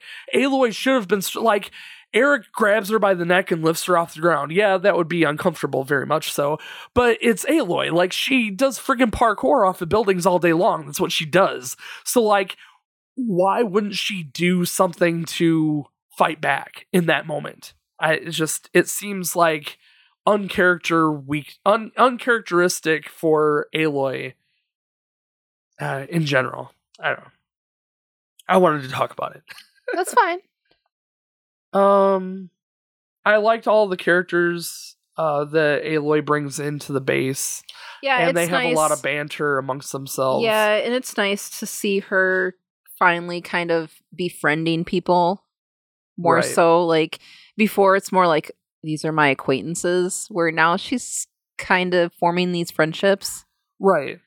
And I think that she sees in in the bits and pieces of El- El- Elizabeth Sobek's story that they explore or expand upon in this game, which is very little, but there there is some. It shows that Elizabeth was very s- solitary and um didn't have many friends and even when she did make friends she didn't keep those friends and I think that Aloy saw that and wanted to make a change because Aloy felt the same way.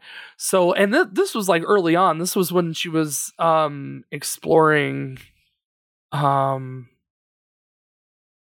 I think it was I think it was the Zenith area that she was exploring. No, cuz I believe Sylens was talking to her. It must have been inside the proving lab that Sylens was talking to her and and you see a little, little bit of Elizabeth in there. But in any case, it's just it was early games, so then for her to bring all these people into the base and try to befriend them, it you know, it shows shows her character growing and it's nice to see. Anything else you want to talk about the story? Yeah, Yeah, right? nil Nil. Nil. Oh, yes. Of course, nil. in in Zero Dawn. We had Nil, who we fought the bandits with, and in the end, one more fight. You either, uh, you either don't kill Nil or you kill Nil. Yep. So I mean, technically, he could have been dead. Yep. yep. And magically, he's back. Granted, in both games, he was just like a side quest character. Um, but yeah, like I know that I you were really disappointed with the way that they introduced him in this game. I I think it's just I didn't like the concept of this part of the game. Like I I didn't like the racing, the gauntlet racing. So, um, one of the like side things you can do is race your mounts with this group of Tenakth people, and this group has this one guy who is like the best racer, and they don't know who he is. He's masked. It's just the masked racer. he's um red teeth. Red teeth, yeah. I don't know who he is.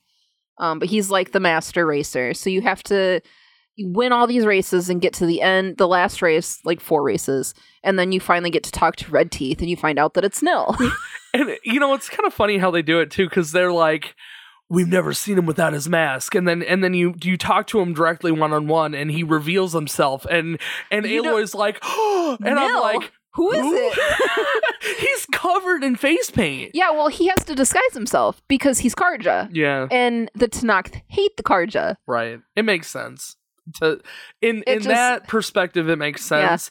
But like from my perspective, I saw this and I'm like, Who? who's this guy? Like, I don't know. and then she said, oh, it's Nil. And I'm like, oh, I know who Nil is, but like, this doesn't look like Nil at all. I so, think I think it was uh, the the hair because like in Zero Dawn, he had this big headdress. he he has like this huge headdress and like you don't really see whereas like he takes off his his uh, mask and it's he doesn't have anything on his head yeah, so like, just like he just has short hair. short hair Yeah, it's like who is this guy right. Yeah, it's, it's, just it's just weird that he was even in the game i appreciate that he was in the game because i really liked to know the first game but, it's also weird because he could have died in that game yeah, yeah, that is the weird spot about it. I I'm sad that they didn't bring back um Brin Brin. Yeah, I- yeah. I his side quest was so cool and so unique, and, And he was so crazy. and he like s- touched on the forbidden west so much that you would have thought that he would have been in this on game the Forbidden West. He doesn't he even He- say yes, something like "I'll see you in the Forbidden yeah, West." he says and- something about seeing her. Like he he has this vision of seeing Forbidden her, West. seeing Why? Aloy in the Forbidden West. Yeah, I know. Someone needs to complain to Guerrilla about this because it is it is an atrocity. We'll start I start just- sending a message like I need a DL- alright. I I need a mean- Brin DLC. PlayStation listens to Zap Night. I know. So when they listen to this, PlayStation, when you're listening to this, tell Guerrilla that we are upset with this, and you need to bring Brin back. Um. uh, yeah, in in the in Zero Dawn, he was so cool, and he brought so much like He would just he would he would love to drink some machine blood from uh uh Tremortusk. Oh yeah, freaking Tremortusk would be fantastic. or um, the Spine guy. What Slaughter spine. Slaughter spine, yeah, freaking crazy. Um, it just, I think it would give you a reason to go and fight those machines for that specific reason, but also every time he drank the machine blood, he had some sort of like crazy input about those machines and give you a little bit of back history on their motives and their original intent. And I loved that about learn I love learning about these machines on that level. And it's just it's it's sad that they didn't do that. Granted, they could bring him back for DLC. It's not like he died in the last game and could come back. but you know, it, it was sad to me.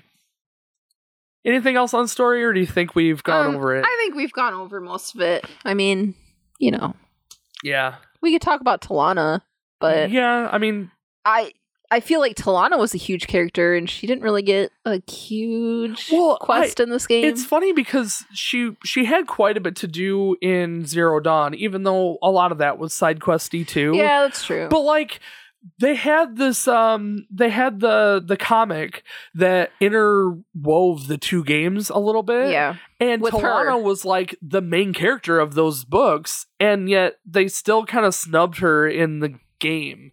So yeah, and and she has to walk through the base to get to the other side of the and you region. never get to see her in the base. Right. It, it's weird. It's so weird. Like, why couldn't she join our team Even yeah, have her do her side quests with her man, and then be like, "Hey, and then you should come help well, me"? yeah, and and even after you're done with that side quest, she's like, I don't really know what's gonna happen between us. Have Aloy be like, you know, we could really use some help. but no, Aloy's just like, okay, bye. Feel just- free to stop by the base anytime. Yeah, right. She's already been there. Yeah. It's it's Anyway. weird. Give her a focus. Have her join the team. We can continue on. yeah. Um. So story again. I gave it a nine out of ten. Um, I gave it an eight out of ten. So let's move on to graphics. Um, I'm gonna tell you right now, I gave graphics a ten. Me too. Graphics are amazing. I had no no real major issues with this game graphically. In fact, I thought Zero Dawn was really really good. This game is just amazing in every aspect. It took it, it blows Zero Dawn out of the water. In fact, we played Zero Dawn not that long ago and I was laughing at the graphics. I know we brought it up to look at um the Odyssey, Yeah. uh, the Odyssey data points, Mhm. and it's like, wow. Right. I mean, it's still great. Oh yeah, like, absolutely. And, and This is You can so tell- much better. you can tell this is a generation above Zero Dawn. Yeah. Like you can see it in every aspect of this game. Primarily, the first thing we noticed when we started up this game was their gestures and their facial expressions and how they interacted with each other in just in like eye movement tracking and and you know motions. It just it's so smooth.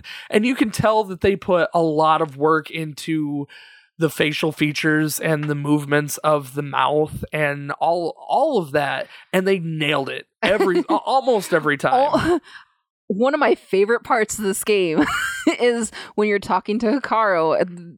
The first time you're talking to him, and you could tell that she's angry, and she has this little like twinge in her lips where she's just like, she's like I grinding her can't- jaw I together can't stand you right now. And it's just this little movement in her lips, and it's amazing. It really does they do a really good job at showing emotion even if they don't verbalize it and i really appreciate like aloy eye rolls like all the time. Like she even has these moments where she she like without saying it she just like looks away almost as if she's like i can't even look at you right now. Like she just like turns around and like can't i can't even look at you. It's just it's it's so nice. It's it's really like watching a movie. It really is because the animation is just that good. Not just the facial features not just the expressions but like the world as a whole is better in general. Like the level of detail is just amazing. In fact just the other night we were playing and you had zoomed into a piece of blight and like it had like these like It gave me the EBGBs because it had like the the like the the holes holes in it, and it had like the like bumps in it, and ugh, yeah it was almost too realistic yeah. Um, I think uh, I I have a quote here. I said something that I had said. I'm like, the detail that we are just walking past in this game. Yeah. That like, if you were to stop and allow the camera or find a way to let the camera zoom into some of these objects, you'd find that there's Stop. a level of detail that you just walk right by every single time. Stop every once in a while, go to photo mode, and zoom all the way into something. It is Literally, Amazing. literally anything. You can zoom into the birds in the background. You can zoom zoom into the trees. You can zoom into the bridges, into the blight, into the plants, into the the animals. Like everything has a level of detail that you you don't even comprehend unless you either have a insanely huge TV or you're zooming into it. And it's it's crazy. It's I mean- absolutely crazy. you can see her ear hairs. I know. I know this. her ear hairs, she has every now and then she gets like little red blotches on her face that you can kind of see just like real life. Like the you sand. can see her pores. yeah, yeah. Sand like sticks to her skin when she's walking through the sandy areas. Like just the level of The detail water, is just the water unreal. effects. Yeah, you were showing me that yesterday. When she when you go swimming, you your outfit gets wet, and you can tell that it's wet when you get out of the water. But it slowly, kind of if you stand there and watch, from the you'll top, see it from top to bottom, it kind of just like fades away, dries, dries off. Dries out. Yeah. it's just again, the level of detail in this game is unbelievable. And it shows that the PS5 has so much untapped potential because if this game is that good and the PS5 just came out, imagine what the PS5 graphics are going to look like in 5 to Uh, 7 years towards the end of its life cycle. These games are just going to be unbelievable. Um, I have a to say, I have to say, I did take some pictures of the the foxes and the raccoons, and they're not quite as good. yeah, Like, but they're still pretty good. for their their hair, their like fur is a little th- a little too thick. It kind of looks a little feathery, it's a little clumpy. Yeah, but like when they're this small, right. when they're super tiny on the screen, you don't you're not When actually gonna by be yeah. zooming up to them or whatever. I had um, a few complaints. Um, the outfits were overwhelming, Yeah, I I agree. un- underwhelming. Underwhelming, Yeah, the out- the outfits, the outfit designs were underwhelming. really?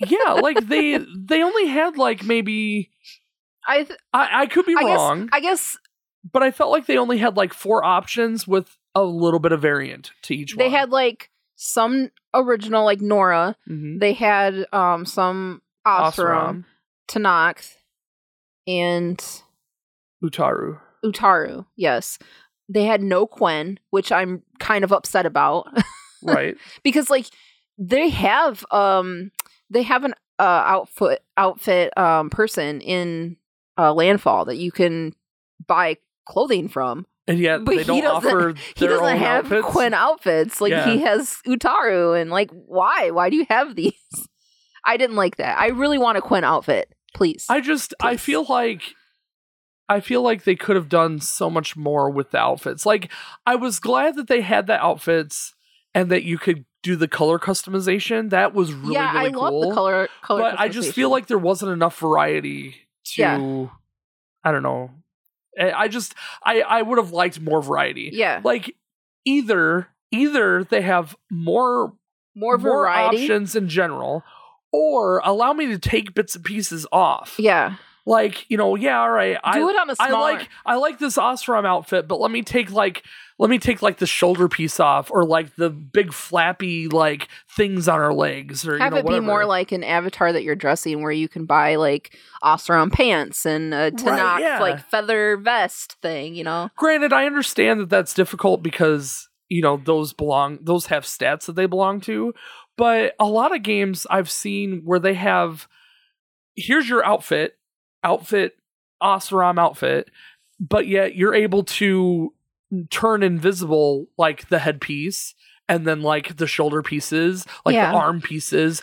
Yeah. You still have the stat benefits, but you don't see some elements of the outfit. And I think that that dynamic would have changed the way Aloy looked. I don't I just I don't think I liked the uh Tenakth Yeah, Like much, too much design. paint. um on Aloy like I think that they looked fine like that Mhm. was how their tribe was but I did I didn't really like it on Aloy mainly because of the tattooing Yeah. like I think if she just had the outfit without the tattooing it would have been fine I liked the uh, Utaru tattooing was really cool because it looked a lot like just paint on her skin. yeah Um the the Sky Clan stuff looked really cool. That's what I ended up with was the Sky Clan like outfit. And I liked that one a lot. I her showing some skin was a little weird, but like it looked cool. I liked the top, the like metal feathery top that she had on I and like the the tattoos on her stomach, the like pointy feathery tattoos that surrounded her belly was cool. But yeah, I mean, I stuck with nora I- I just I like the original like look sure. I would have liked her tattooing to change colors with the outfit too. That would have been nice. Tattooing or paint, body paint, however you want to look at it. Um anything else graphic wise? yeah yeah yeah we're not done All right. Um, we talked about the the fauna, the like the like plant life and Yep. stuff. Uh, the landscapes. Yep. Um, the little bits of uh like roads, Oh yeah. um, bridges. These little bits that you get when you're walking around, and it's just like There, there's no significance to that area, Oh, but right. like all of a sudden you realize that you're like there was a road. highway. There was a road here. Yeah. Or like when you're swimming in the ocean and there's like cars and like a road underwater, like oh yeah, there there was a road here, like there was a highway, like a major highway right here. the world as a whole is just massive. Like I would say it's about double what Zero Dawn's world was. Um and then on top of that you can traverse like all of the water too so like it's it's Oh yeah, we have to talk about the ocean. it's all of that plus you know um The water is The- amazing. the water looks really good in this game yeah. and then like you go underwater and you feel like you're underwater it it really it really does give you that like vibe like you, you like color color wise the color transition when you're underwater it really does set that atmosphere beautifully and then um I was gonna say something else. What was it? Oh, um, there are a lot of areas that are amazing and just beg to be explored, and then you head out there and you can't freaking explore it. Like the um the Gold Gate Bridge. You can't even go to the other side of it. Right? Oh yeah, the the like the the Golden Gate Bridge where you can go to the you can go to the first one where the Horus is, Yeah. but you can't get to this. You can get to the second one, but it's like just out of bounds. Like if you go any further than that, then you're out of bounds. Right. And then the, the uh, other the thing, dam. the Hoover Dam. Like you you go over there and it's there, but like you can't really see it because you're on the The top side of it. top side of it, so you, you can't see down, and like the invisible wall is right there on it, so like you can't even like see the other side. yeah, you can't walk around it or anything. It's that's frustrating. But I mean, small I- potatoes in the whole grand scheme of things. yeah, but it's really cool to see a lot of these real world uh, locations yeah. in the game. I feel like they did a lot more with that There was in this game. there was so much more in this game that Vegas, you can you you do recognize. yeah, Vegas was really really cool. The way that they they did Vegas in a very interesting way. So like, they almost made it seem like the original today's Vegas. Something happened to it, and they had to move it all underground. And so now it's like this big dome underground that is like a rebuilt Vegas.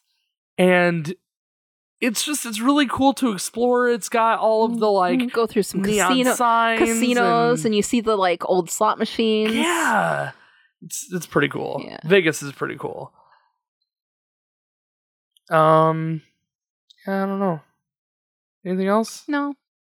I think It was it I was think I'm good. it was great. yeah. Graphically it looked amazing. There were a few 10 out of 10. there were a few glitches that happened graphically, but I mean the majority of the like the like the guy that I shot his head off Yeah. Yes. and his head was missing. Yes. um I feel like that they're constantly patching and constantly working to make this game better. Good for them. yeah. That that's a good transition to gameplay. Right. And and because really we did encounter a few bugs. and and the majority of the bugs were gameplay related, not Yeah. so much graphically related. and like I I gave gameplay a 9, but that's too. not because of that because I know Mhm. that it's a new game and they will fix these things. They'll, they're working on these things. Like it'll get patched And I'm sure Zero Dawn was the same way. I mean, we played Zero Dawn a year late. a year after, I think. So, I mean, yeah, you know, you give this game some time and they'll perfect it and they'll come out with DLC and you know, they'll they'll have more content to offer and you know, the glitches are eh, they're there. You see them occasionally. Sometimes it's rare, but sometimes had- it's enough to you had way have more a than, problem. than I did. Yeah, I had I had a, a handful of issues You had a lot that more- I had to like reset the game. Yeah, I was gonna say you had a lot more issues that you actually come into problems with where I just had funny issues. Yeah, you did. you you had the the one bird that like exploded And shot off into space. off into space. I had the same glitch. I don't think I was streaming when it happened, but I I had the same glitch where like I killed a burrower and the burrower was like in, In the, the- middle of the animation of burrowing, but it didn't finish when he died.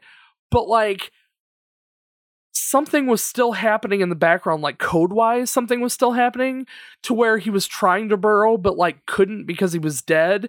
So instead, he just like exploded off into space, which I think is a similar issue that you had with the bird too, because I think the bird was like in this in this like transition state of about to take off, but like died before it did, but the animation was like still taking place, so it just like exploded off into space instead, not knowing where to put it, I guess. I don't know. But yeah, that those are just funny. Yeah. But like I had I had a few issues where I was fighting machines and they would like teleport underground.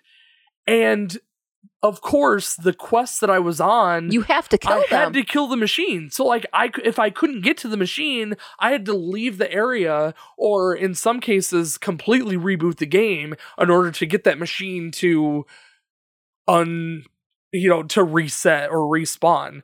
Um same with it was the same mission with that uh, that guy, the dementia guy yeah.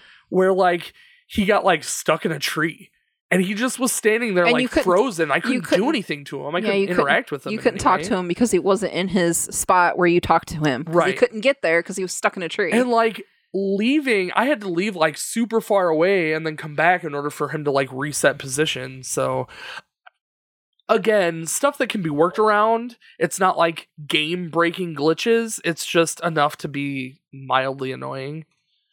Uh, but yeah, I I also gave the game a nine out of, or the gameplay a nine out of ten. Um, you know, it it had a couple issues that I struggled with that I didn't that I felt like it didn't deserve a full ten.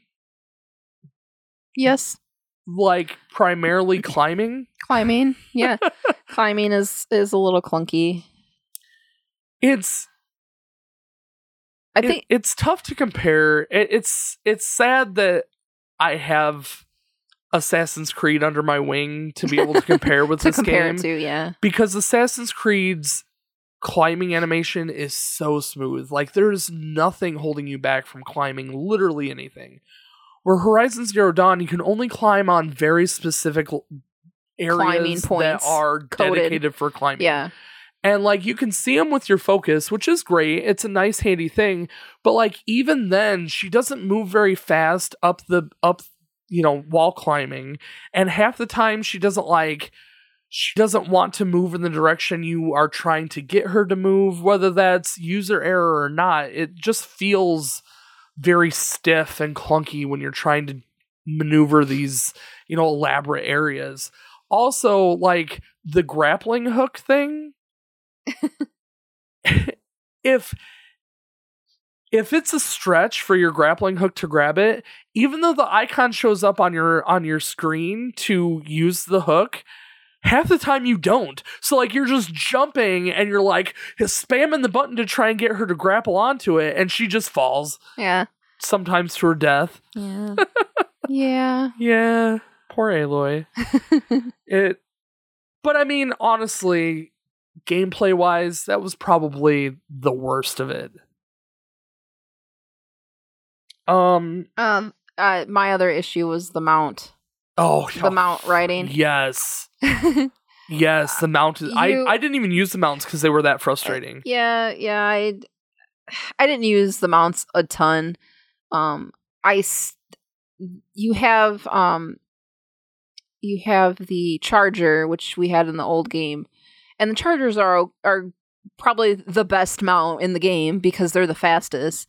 The bristlebacks were okay but kind of clunky and They slow. were big, yeah. big. You could tell that they were big, beefy guys, and they were they were a little slow. And then the claw striders, like I They was, look amazing. I was excited to like run around on these dinosaurs that These robot dinosaurs. robot dinosaurs, and they're so slow.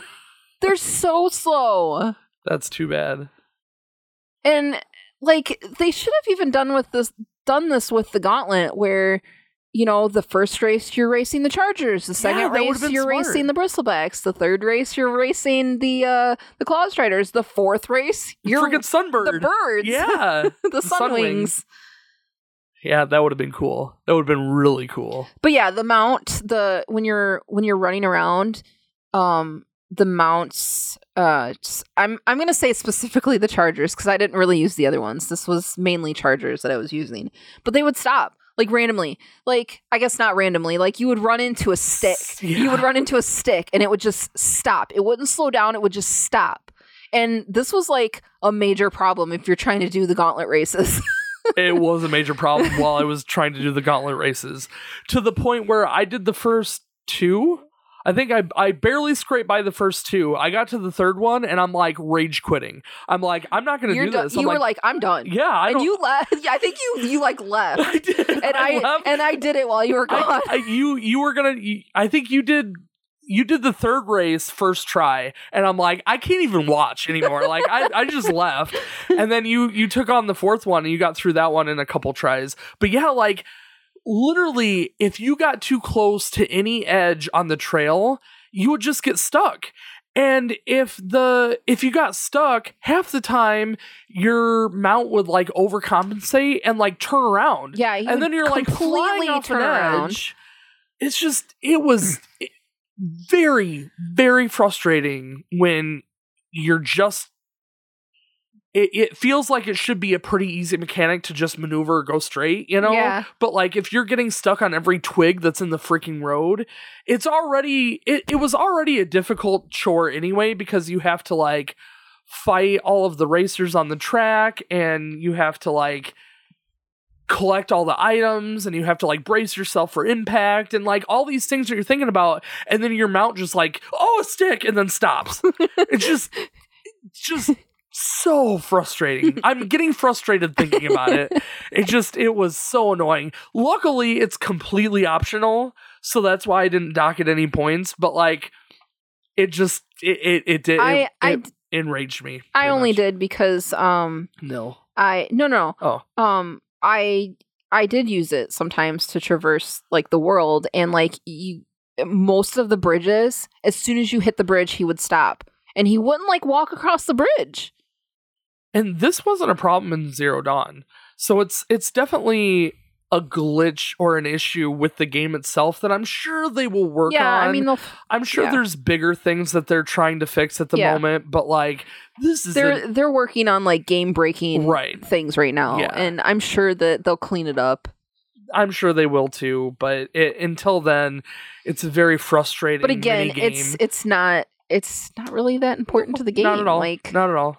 It's completely optional. Uh, I mean, it has very, very little story content at all. so anyway, But what are the good points? well, let's talk about all of the like mini stuff that the game has to offer. Um, we have so I- many things. I wrote them all down. I I kind of wrote most of them anyway. Um, there's a lot of new stuff that we can collect in this game. Lots of collectibles and lots of puzzles. So we have the the black box, the airplane black boxes that we can collect now. We have the fire gleam spots that we c- usually it's just like a treasure chest behind. Oh a yeah, wall. yeah, yeah. I didn't even write that down. Uh, the green shine that we can collect in the world. Those are more like uh the hidden the the hidden things to collect in most like most The green open shine. world games the have green a shine- hidden item that you can collect throughout the game and the green shine is kind of that hidden item The green shine is kind of um similar to the blue gleam sure in the from the first game. It's just kind of like a resource that is hidden throughout the world that you can use to purchase things, sure some rarer things or whatever, or to Um, upgrade. there's the drones that you can collect. Um, there's the tall necks that you can do. That that was in the that was in the last game, of course. yeah, but the tall necks in this game are much more puzzly. yeah, I liked that. I liked that a lot. I don't think I did all of them. I did probably the majority of them, but I think I missed like maybe one. I think you're missing two. one. One. I I think, think you're I did missing one four. because I don't remember you doing the specific one. I, I I made did you. the one. I, I, made you do the one in the water. Yeah, I did the one where you got to shoot it, shoot it down and repair it in the desert. in the yeah. desert. I did the one that you have to fly on top of it because Mhm. that's quest and the the Plainsong one. and the Plainsong one that oh yeah you got to fix the the antenna in order to get that one. So yeah, I I think I only have those four, so there must be one more. Yeah. Um, there's the races which we talked about.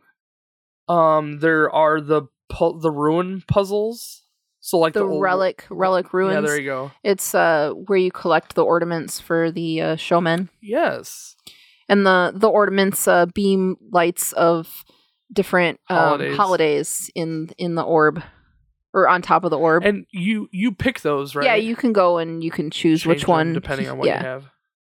Um, and then there are the uh The did you say the Vista points. Vista points, yeah. and the Vista points this time around are very puzzly too. Yeah, Well, I I liked different. that because like in the old game, it's just you find them, you look at them, you read the data point, whatever. Well, it's- more like you hunt them down. It usually involves some sort of climbing or something, and Yeah. then you you look at them. It, it- they all have a, like a collective story behind them, I which guess- was fun. I guess that's the thing. In the old one, it was more of a climb. Mm-hmm. Where this one, it's you scan it and it's it's corrupted, and you kind of have to find the location and to complete it. and there's is there any data that goes with them? Yeah, there's Oh, there's there? a little bit of data that goes with them. It's it's a tour um made by I think it's called Miriam Technologies, which is uh Elizabeth's company. Oh, and that's right. and in the very end after you I think after you collect like the last one or something, you get um coordinates to a reward cache for completing their like tour and you have like this message from Elizabeth Oh, that's cool. Yeah. Huh, I didn't know that because I didn't do them all because I was frustrated with them. So yeah, you have to when you when you activate those, you have to like line up the real world with the like the corrupted image that you have. the like glitched computerized yeah, like focus digital image. yeah and like you have to be in a very specific spot in order for the the image to line up. Well, for me, I just was all over the place trying. I I think I only did two of them, and like I was just all over the place trying to figure out exactly where I needed to be. The first one was a nightmare. The second one I did the was- first one the first one i think your problem you just kept going the wrong way yeah. and then you would lose it because you have to stay in the circle Well, and I didn't know that there was a circle that I could be in. I didn't know that but I could like see that. you would do it and you would just go to the to the right you would go back and load it and you would go to the right again Well, see, my it's train like of dude thought. it's just right over here to your left my, my train of thought was it was a certain amount of distance from that location but no it's it's not. Like if you if you activate the the tower or whatever and then you look at your map it's a circle but it, it might not be right in the middle. So like my brain was thinking i have to be a certain distance from this. Well like if you go to the left it's like two feet away and you're out of range. Where if you go to the right you can go like a mile away. So you know yeah it was it was weird for me and it and until lori pointed out like look just Look open at- up your map. look at your map. See your see your range. Then i'm like oh okay. And also, it's a very specific spot. Like when you get to that spot, you can tell there is Yeah. a platform there for you to stand on and look at the the the image. whatever it is. Yeah yeah. And the whole time aloy's like oh, i think i think this is a mountain range huh i think this is Plainsong like aloy shut up please She does talk to you a lot. She gives you way too many hints. way too many hints. That should be a downfall of this game. She gives you she almost spoils the game for you. She may as well have halfway through the game been like, "Huh, I think Tilda's gonna betray us." Like, what? what? So sorry if you uh if I just spoiled that for you. You shouldn't be listening. Um, is that the majority? of No, no. the, the collectibles. um, no, s- did you say signal lenses for Reina? no, I, I didn't think they were all that. I mean, collectible. they're in your collectible thing, Oh, like in your list. It's just there's only the six of them, and they're only in the Daunt, so I didn't think Again, of them it's a that. collectible. All right, yeah, no, It's a collectible. valid.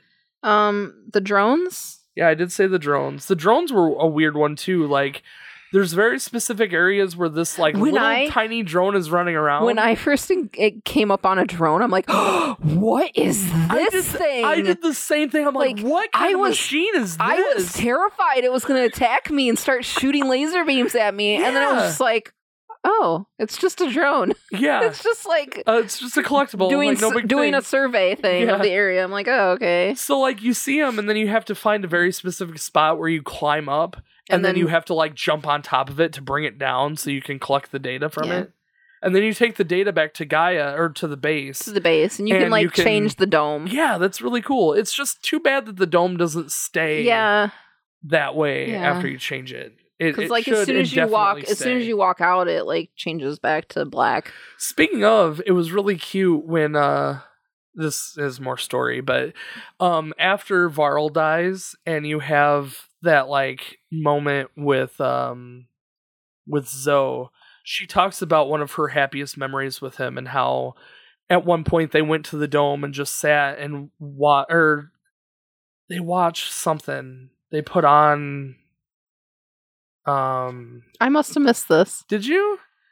She said she said that they they went to I think they went to Gaia's chambers and like watched a clip of oh the world. The they just watched the world and just watching it spin and Oh. how and she was so amazed that she's so insignificant in this in this world but yet she you know there's it, it involves so many people and so Yeah. many things and you know that it's worth saving but it was just that she was reminiscing about Varl and it's funny and that we sweet didn't moment. we didn't talk about that in, in the story. yeah, we didn't really talk about Varl's death at all. I Varl's mean- death, uh, the fact that Zo ha- has is gonna have a baby. Oh my gosh, I forgot all about that. oh, all right. Yeah, by the way, She's with child. she's she's with child. Yeah. Varl Jr. yeah. I mean, I wasn't surprised. Sorry, I'm sorry. I didn't mean to bring that up now. But No, we didn't even go over it. Yeah, we didn't go over it. It's fine. We can talk about it. I I honestly wasn't surprised. Oh no. because like I kind honestly I I was this close like I was very very close to just saying that outright while I was streaming Right. like how much you want to bet she has a baby and then like no more than I thought that thought and she's like I I am I'm with child you know and I'm just like I, I knew it what are, what are we talking about? anyway we're oh, talking we're about talking about collectibles. yes Um, you have uh the hunting grounds again. Um, the hunting grounds are very different in this game. Well, they're not. They're not They're really not. different. They're just structured differently. They, oh, I, I suppose they're not I- really, they're are they? the- They're, they're essentially basically the the same. same. I I feel like the the tasks are a little more detailed than Yeah. the last one. Like you have to do these very specific things, and they're they're different than normal. Like I suppose you've already learned all the things in Zero Dawn, like all the basic things. Like now it's trying to teach you other things, like the like, specialty gliding over and- top of something and and killing it without it, you know, knowing Right. or Well, it goes back to what I said in when we played Zero Dawn. If you're not very good at the game, play the or hunt, play the hunting do the hunting grounds because the hunting grounds will teach you the basics of taking down literally any machine. or So, like, or you- at least they'll teach you new tactics to use. Right. Or you could just do it the way that I did it and just, And just- brute force the whole game. Yeah, with the the um the spike, spike thrower, thrower. the whole time. The whole time. Don't, don't try any other weapon. Just use the spike thrower. Hey, but I freaking did it, didn't I? it just took me an hour to kill Tilda, that's all. oh man. Um, we have the melee pits where you learn um like Physical melee attacks. one-on-one Yeah. fighting attacks. Which they do a lot of in this game, one on one fights. Which- and they're really frustrating. I, I hated the melee pits. Like uh, you know, I hated melee fighting in general. I, like I like to just slow for that crap. I like to just do my thing, like go out and do the fighting. And like the melee pits were very specific on you learning these specific moves and these it's essentially like Mortal Kombat, where you have combinations. to do combos. and like I would be doing these button combinations and it wasn't registering that I was clicking like R2 twice. Uh, it's like, oh, you're only clicking it once, so you're doing this move. And then it would totally just cut me off and say I failed. And it's Yeah. like, give me a chance. So, if you've ever played a fighter game like Mortal Kombat or Tekken or Soul Calibur, the the f- combos that you have to do in those games, the timing has to be just right. And this is very much like that, where if your timing isn't perfect, then you miss the combo. it got the- to the point it got to the point where I couldn't watch her on screen because have to do the because I was reacting to her her her attacks. Like she would attack, so I would press the button again. She would attack, and I'd press the button again. I I got to the point where I literally couldn't watch her. I just was focusing on okay, I have to press this three times and then the next button once. And that's when I got it. Like if I wasn't actually looking at her. yeah. See, and, and that's how fighting games are supposed to be, where you watch your character execute the move, and if you hit the next button at the right time, then the next move would be queued up and you would do the combo. Where like Aloy wasn't doing it the same way. Like like the concept was there and the like base like structure was there, but like executing the moves in that way just it was more like just do this button combination as fast as you can and she'll do the move. Like I'm playing this game again and I want to like finish it again, but like I don't even want to. wanna do I don't want to do these things again. I don't want to do the gauntlet races. I don't want to Oh, do the yeah. melee pits. Like Yeah. ugh. Um, but you do uh you do have like a final a final battle with the enduring, the like head person. I, I was gonna say guy, but it's not a guy. It's, Oh. it's a lady. It's an old lady actually. Jeez. and Eve and Aloy walks up there and she's like, Where's my You're the enduring? Really? I have to fight you. she's it's it was like I, I think she was concerned for the old lady. like, are you sure? You sure you want to take me on? But yeah, that was a fun fight. And I then the old lady sh- turned into Erik was- and like strangled her to death. She was she was kind of a hard fight. She was she was fast. I think that's what it was. Is that she just moved really fast. Um. Okay. Anyway, um, we can fight pretty much any um machine that you choose in the arena Oh, that's cool. after after you defeat Regalla I didn't do any of that. after you defeat Regalla at the Grove, you have the chance to uh, help them rebuild the arena, and then you pretty much can go and fight any of their trials with machines. And there, you can actually fight corruptors and Well, that's cool. pretty much anything. That's fun. I And that's and that is um, you gain medals for defeating these things, and then you ch- exchange the medals for like the leg- legendary and- yeah. weapons and stuff.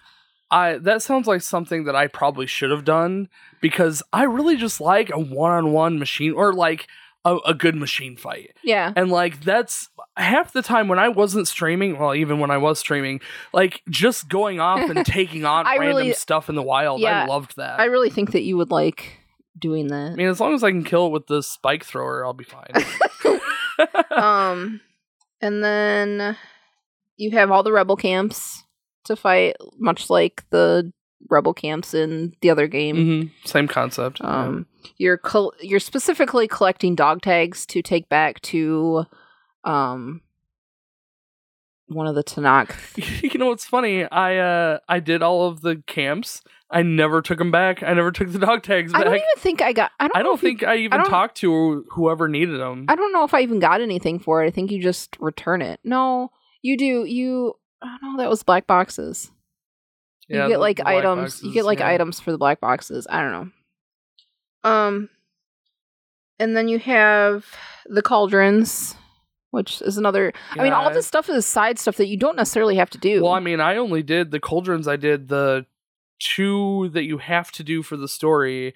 I think I did one, maybe two optional ones, and I think I still had two left. yeah So, yeah, obviously you don't have to do all of them.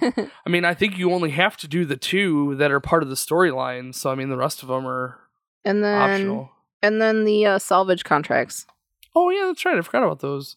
there's a there's a group there's a guy who i don't remember his name He's uh but he's like he's offering the Oseram um the the people who make armor, the Oseram people who are making armor, he's offering them a a prize for whoever can make the best armor. So there's uh three or four um different camps out in the west that you visit and there there are people that are trying to make this armor and you're helping them like by gain by going out and hunting different yeah, machines and to- stuff for them collect the parts for them to use in for the armor. yeah for the parts that they want specifically for their armor and in the end you go back and the guy judges them and says that none of them are good or no i don't know if he says that none of them are good enough no i think he does i think he says that none of them are good enough and then aloy says well collectively that they they're really great. So then they all like combine all of their stuff together and make this one like awesome legendary, you know. Right. Yeah. Um Is it even that great? eh, it's okay. I used it for a little while. Um and then he the guy tries to like leave without paying them, you know, because none of them are they good all they all revolt. en- none of them are good enough, but Aloy makes him um pay them all e- evenly because they've all combined their yeah. Sure. That's funny. Funny. Well, good job, Lori. Is that all of them? I think so. Good job. I think so. Um, I have to say, the machines in this game are a lot harder than they were in Zero Dawn. Like, I don't know if they're necessarily I know, necessarily you harder complained- or just different. you complain so much about everything shooting you now. Yes, yes.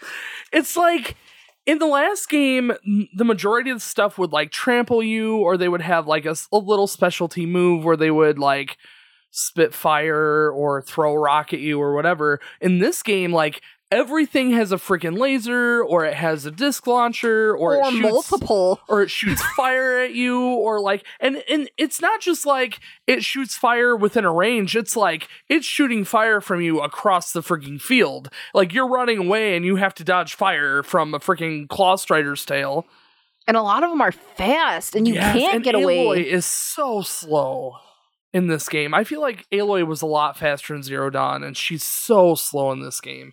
That should have been a upgrade with different armor. Is Aloy's speed because I think that would have really made a difference. Um and I I also have a note on here for the new weapons. And I know you really liked the spike thrower. I did like the spike thrower, yeah, mainly because I didn't feel like. Sorry, let me rephrase. In Zero Dawn, I really liked using the uh, blast arrows to essentially weaken my enemy, and then I took it down with decent arrows. And um, in this game, they don't really have they they have the blast arrows, but you don't get them until later. And so until you get those, I was just using the spike throwers because it did the same thing. Like it was weakening my enemies so then I could take them down. Well, as it turned out, those spike throwers were like doing the most damage anyway. So I just like spam the crap out of those, and I'm like, this is easy. Like I'll just keep throwing them, keep throwing them, keep going, keep going, and it it worked. It was definitely brute forcing it. Like half the way, Lori's like. Why don't you? Even pe- other people in the stream were like, "Why aren't you just using like their weaknesses? Why aren't you using like ice stuff?" And, and I'm like, one, I don't have it in my reel. Two, I don't care. This is working. Like, just let me do my thing. it was barely working was- sometimes. But I won. I beat the game. Yeah, no, Tilda was probably the worst. Um, I mean, you know, play how you want to play. right. But it could have been a little bit have been- easier for you. easier.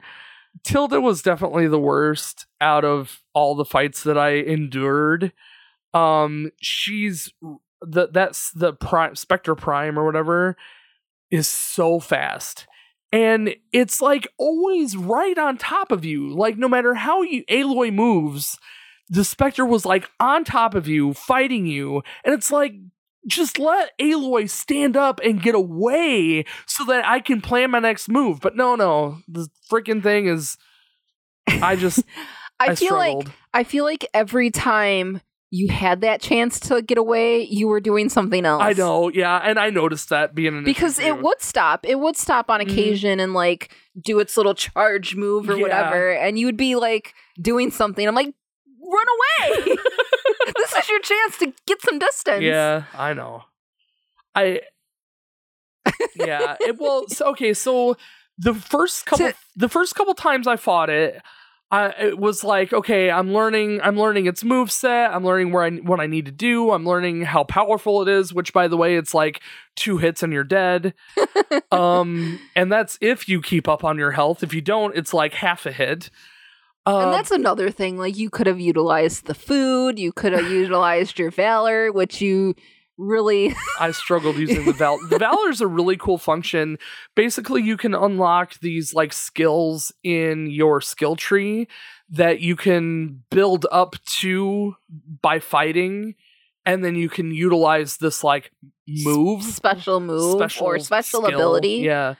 And you can by unlocking it in your skill tree, you can decide which one you want to use. So, you know, depending on which one you equip at the time, you can use that move during battle. So, like for me, I was using like the shield that basically gives me like a, a full extra health bar that regenerates over time. Uh, but there was a lot of other ones like stronger attacks or you know stealth or you know potions or some you know there's there's a bunch of other ones. Uh, but it is it is a cool feature. The problem is I had the worst time remembering to use it. And that's all on me. Like the game gave me plenty of notice to use it, and I just kept forgetting to turn activate it. But yeah, eventually I did take Tilda down with using my using my technique. Mostly spike throwers. Yeah, mostly spike throwers, a lot of blast arrows, and every now and then I would use the um the the weapons the weapon skill or like the skill shot or whatever the You use the braced shot. the stamina move Yeah. for that. And you you kept telling me in chat while I was streaming, you kept telling me to use Regalla's use Regalla's bow. And I'm like, I don't I I thought you meant just in general to No, use Regalla's no. bow. So like I'm going to Regalla's bow and it's like doing minimal damage. I'm like, this is not working. So I just ignored it and I'm like, I, I got I'm doing my thing. I'll just do my thing and die and die and die and die and then you know 400 deaths and one win is still a win. So yeah, no, I I fully understand that I I could have done it better and I could have scanned the I could have scanned the machine to try and weaken it I just feel a like you better were. way, I just, I just feel like you I, were being so weird about it I was because, I like, was so in any other game, in any other game, I've I've watched you play like Final Fantasy, where you'll like take a step back, you'll be like, okay, I need to reevaluate what I'm doing. I'm doing you something wouldn't do wrong. that in this game. You're just like, no, I'm just gonna keep doing this I thing. think I think it's because like I could see that it was working. It just wasn't. I I wasn't executing it well enough. And I think that that was my problem. Like I felt like I could execute it better, so I would just do it again because it's like it's I'm making progress. It's just not as fast as I could have if I'd have reevaluated. but you're absolutely right. I mean, that was on me. I should have. I should have. But honestly, I've been doing that the whole game. Like the whole game, I was very stubborn in the way that I played, and it was this way. I didn't want to have to switch weapons every fight. I didn't want to. That's I didn't want to play the game the way the game wanted me to play it. I just wanted to play the game. Yeah. to each their own. Right. It's just sad because you could have experienced so many other cool weapons. was there really that many more though? Like I think the only ones I didn't use was the uh the bolt arrows and I didn't really use the um the disc thrower a whole lot, I- like a little bit. I liked the disc thrower, but like the shredder. yeah. Um, but it was really hard. It was really hard to catch those things. It's hard to catch those things and they move so far away. So like Like, and you have to be fast and Aloy gets one hit and she's on the floor and it takes her like 20 minutes to stand back up again. I mean, they essentially made it to be like a boomerang where you throw it, Mhm. it goes and attacks the thing, and then it comes back to you. But like, it doesn't like just come back to you. You kind of have to move a little bit to catch it. And yeah, if you get hit, like it's just oh the there it goes. Yeah. Yeah. Like it doesn't even it's it, she doesn't even try to catch it like if she has gotten hit. It's it's very strange. And there's a um there's a hunting grounds challenge that you have to do this. You have to hit two machines with a supercharged which is um, four hits. which is four hits total. You three three hits to charge it, and then the fourth hit to actually hit it. And I had to do this twice in like a minute and a half or something. And I'm glad you weren't home. I'm glad you weren't home when I was doing this because I was so angry. I was screaming at the TV. Was I it the same amount of frustration that I had with the freaking races? Yes, except like- I, except I didn't give up. Oh well, there's that. Good on you, Lori. Sorry. Oh no, it's fine. Uh, what haven't we talked about? Um, Um, the only other thing I have is the lack of some of the big boss battles that I was expecting. Um, one Ted Faro, like yeah, that's really sad. I I understand where they're coming from, eh, where like our theory we had this that, visual of what he would look like, and they wouldn't really be able to portray that in their rating. Yeah, that that was our theory. I don't know if they've actually said anything official about it, but like our theory was that or maybe they just wanted to leave it up to imagination. this this game has a teen rating and I I think it has a teen rating. And if if they're to keep that teen rating, there are some things that they're not allowed to show.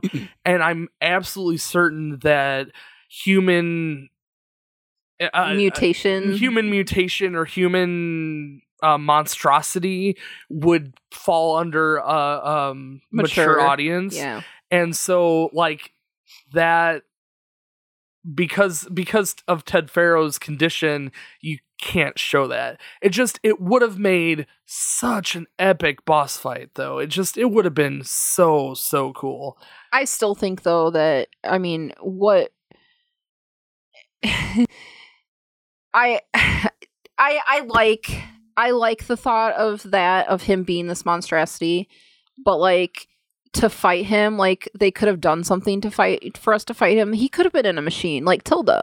yeah Like he could have been like the a floating head He could have been like, of- yeah. um the brain guy from Ninja Turtles. yeah yeah he's just like in this like mechanical body, but like I don't know.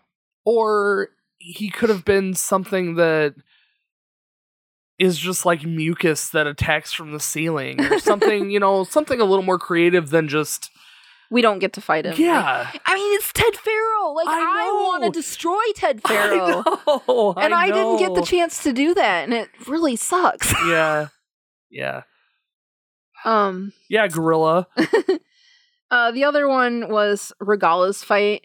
Like I, you know, you're preparing for this huge, huge battle with Regalla, and I kind of had the vision of the end battle in Zero Dawn, where you have all the like Deathbringers and all the machines like coming towards you, and you have to fight off all these machines. And I kind of had that feeling, like, okay, we're gonna go, we're gonna fight off all these like Tremortusks and you know all these bristlebacks or whatever. But you don't even get to do that. no Like Yeah. you literally just drop the little electrical bomb on them, and the Tenakth continue fighting, and you just go fight Regalla.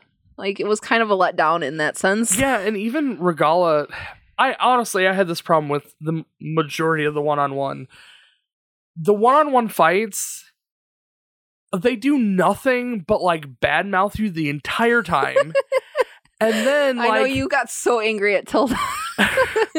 You're like, I'm just gonna mute her. I just they badmouth you the entire time, and like they're because most of them are human. They're really hard to like hit with arrows and stuff because they're so small. So like you're trying to hit them with arrows, and then like freaking Regalla had like super weapons that she was firing at you, like plasma guns and like random stuff. And it's like I didn't even know. I didn't even know how to fight her outside of like just hitting her with spiked freaking spikes again, which is what I ended up doing. I ended up hit, I I think I killed her with the freaking fire spikes. So yeah, I just again I brute forced this entire game. I did, but you know what? I beat it. I did beat it. Uh, let me check over my notes and see if there's anything Um, else. I'm gonna I'm gonna touch on something that I Okay. wanted to talk to you about. Um, uh, with Regalla's rebels versus the Zeniths, where Aloy was like, "Well, um, she didn't want she didn't want the Tenakth to fight the Zeniths because of all the casualties, but like, What's the difference? what's the difference in Regalla's like war thing against Hekarro?" Versus having Regalla's rebels just fight Zenith, like I mean, Aloy, I didn't really understand Aloy that. kills all of the rebels in each base yeah, and kills all of the rebels. You know, the the I mean, the she goes through and kill kills all the rebels. the camps. I mean, I guess, I guess to that that effect, like you don't necessarily have to kill the rebels. Like Well- you literally just have to take down the leader. So I mean, she could have spared all the rebels Think of it this way, though: if Regalla, if she cared that much. if if Aloy didn't do anything, Regalla would have taken over the Tenakth um leadership because she would have killed Hekarro. because she was already heading there when when you formulate this plan. So she was heading there to do this anyway. So like by the time Aloy makes it there, she's infiltrating the the capital anyway. So sh- without Aloy's intervention, she would have killed Hekarro and she would have become the leader of the Tenakth. Then she would have summoned all of the Tenakth to go to fight the Zeniths, which would have resulted in the majority of the Tenakth being murdered. Yeah. So I think that that was Aloy's perspective was we're saving the entirety, not just the rebels, but the entirety to avoid that fight. Yeah. I don't know. That's Yeah, that makes sense. I, I think that that's what it was. Um, the puzzles in general in this game were a lot more detailed. Um, almost to a fault. Hmm. like the the ancient um the ruins puzzles they were neat and they were unique and like you couldn't have had this experience in Zero Dawn because they didn't have all these features that Forbidden West has, like the grappling hook and the pullcaster and stuff. Um, so like you had this neat puzzle experience, but every now and then it was like not super obvious what you're supposed to do. Like there were a few times that I'm like spending a bunch of time like looking around and looking around, like, what am I doing? What platform do I need to jump on? Like scanning everything, and it's like, oh, I need to use my pullcaster to pull this one like beam down or whatever. But like, you know, it takes it takes some figuring out to do, which is fine. Like I don't mind a puzzle to make you think. Um, but it it makes the game a lot more puzzly in some of these areas that, you know, otherwise would have had just like platforming content. I kind of liked that. Yeah. Uh, lots of new machines compared to the old game, along with all of the old ones. Well, some, the majority some of, the old ones. some ones. of the old ones. Yeah. I I think the majority. I mean, they had. Which ones were they missing? Like Uh, I can't really, uh, aside from the like Faro machines, and even those, they had the the um. I feel like we just. I feel like we just talked about this, and I can't remember. Yeah, I can't think of any machines that. Oh, um, the Sawtooth. I think the Sawtooth was the Oh, only one. But like they have the Ravagers, and the Ravagers are essentially just Sawtooth with guns. Yeah. The sawtooths. They didn't have. Um. And they had like the Red Eye Watchers, which are the same as Watchers. They had the um Striders. the, they didn't Grazers. have. They didn't have striders, which I know the chargers are basically the same thing. Striders with horns, yeah. Um. They had the uh snap maws. But I mean, and then the new ones are all really cool. What was your favorite machine? Uh. The. Oh my gosh. Oh no, you for, you don't know its name? No, I do. The Dreadwing. Oh, the I think it's the yeah. Dreadwing. Yeah, I think you're right. The bat. The bat the bat machine. I loved the bat. It's when really I when I encountered that, I'm like, oh my gosh, he's so cool. he is really cool. and he like he he for idle position, he's Yeah, like hangs he- upside he, down like, hangs stuff. upside down, it's yeah. super cool. I really liked the um the shell snapper was my favorite. Now I have a soft spot soft spot for turtles I was gonna anyway. say, didn't you like the other one too? The um, the water guy, the uh, oh yeah, the like um tide, the tide, the tide, ripper. Yeah. Yeah, Yeah, he he is really cool too. I I don't feel like his fight is quite as epic as the the shell snapper. Um like the shell snapper is like a tank. he is literally a Literally, tank. yeah, I know. He like, has guns on has- every and- like. and he has like a gun for like every different element in the game. So like he's got like a he's got like a shotgun and he's got a flame gun and he's got a freaking Ice. fri- frost gun. Yeah, it's it's crazy. Yeah, he's he's a beast. Um yeah, no, I I really liked uh, I liked the amount of new machines that they had cuz like in the previews that we got from like the trailers, it seemed like they had just like a bunch of dinosaur new ones. They had the dinosaurs and they had the mammoths and like that was it. But then like you start playing the game and it's like you got the burrowers, then you got the birds and you got the, you know, the claw striders and oh, it was definitely cool. Definitely cool. Um, you can swim in this game Yeah. underwater. Yeah. You can fly in this game with the Sunbird, the Sunwing. Um, I didn't get a whole lot of experience flying around, though it seemed like it went pretty smooth for the most part. Swimming, however, not as smooth as it could be. it's mainly just spatial recognition. Yeah. Like you have to you have to know how to 3D maneuvering is kind of difficult in any game. Yeah. So like that took- aspect is takes some it took me a while to Took- figure it out. takes and some learning. and as somebody who is like one of my deepest fears is drowning, like it was hard at the beginning for me. Especially that one when Where- you're doing the proving lab. Yeah, and where you she gets go in the washed away and she's like literally drowning. And I remember at one point you paused the game and you're like, I can't. and I'm like, Like I have tears in my eyes. Like I can't, I can't watch this anymore. I, I'm gonna have a panic attack or something. Like I'm gonna have nightmares. yeah. You made it through though. Yeah. You persevered. Um I don't know. I think that's about everything that I have written down anyway. But yeah, I gave it a 9 out of 10 for gameplay. uh, yeah, me too. Nice. So, uh let's move on to music. You right there? Yeah. Just still thinking about drowning? or is like wiping tears away like oh man. so i gave it a 10 out of 10 for music Hey, me too. um I yeah. I don't even really have any notes besides um I really liked the idle nature sounds.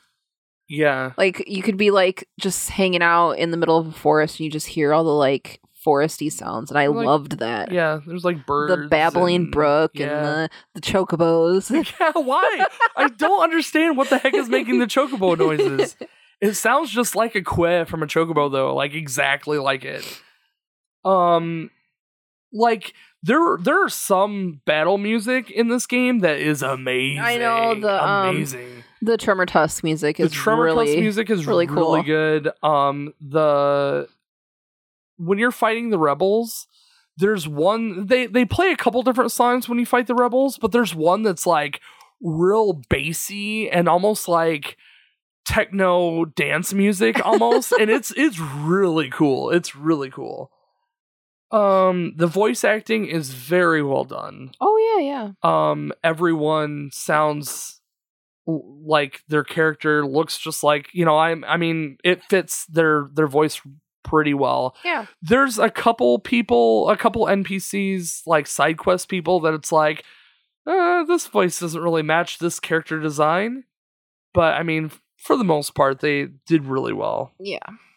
um machine sounds uh some of the the claw striders have like a yell that they do Oh yeah, it's like a just s- really it's cool. like a screech. yeah it is Yeah. it is really cool And I know that you you really liked the um the sound of your drilling spikes. yes.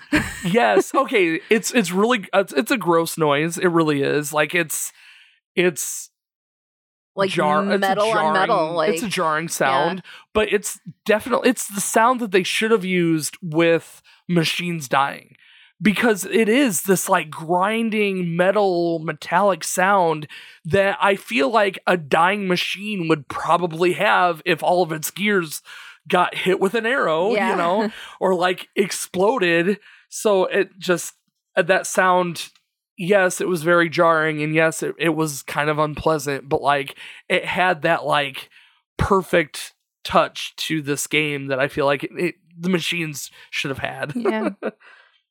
um i actually wrote down spike drill sounds oh the controller I know you had your headphone thing. yes oh my I- gosh you haven't done it yet No, I haven't. It- you have to do it with earbuds Yeah. and that's the problem uh, I don't so, like earbuds. okay. If you weren't listening to any of my streams, which is fine, I don't blame you.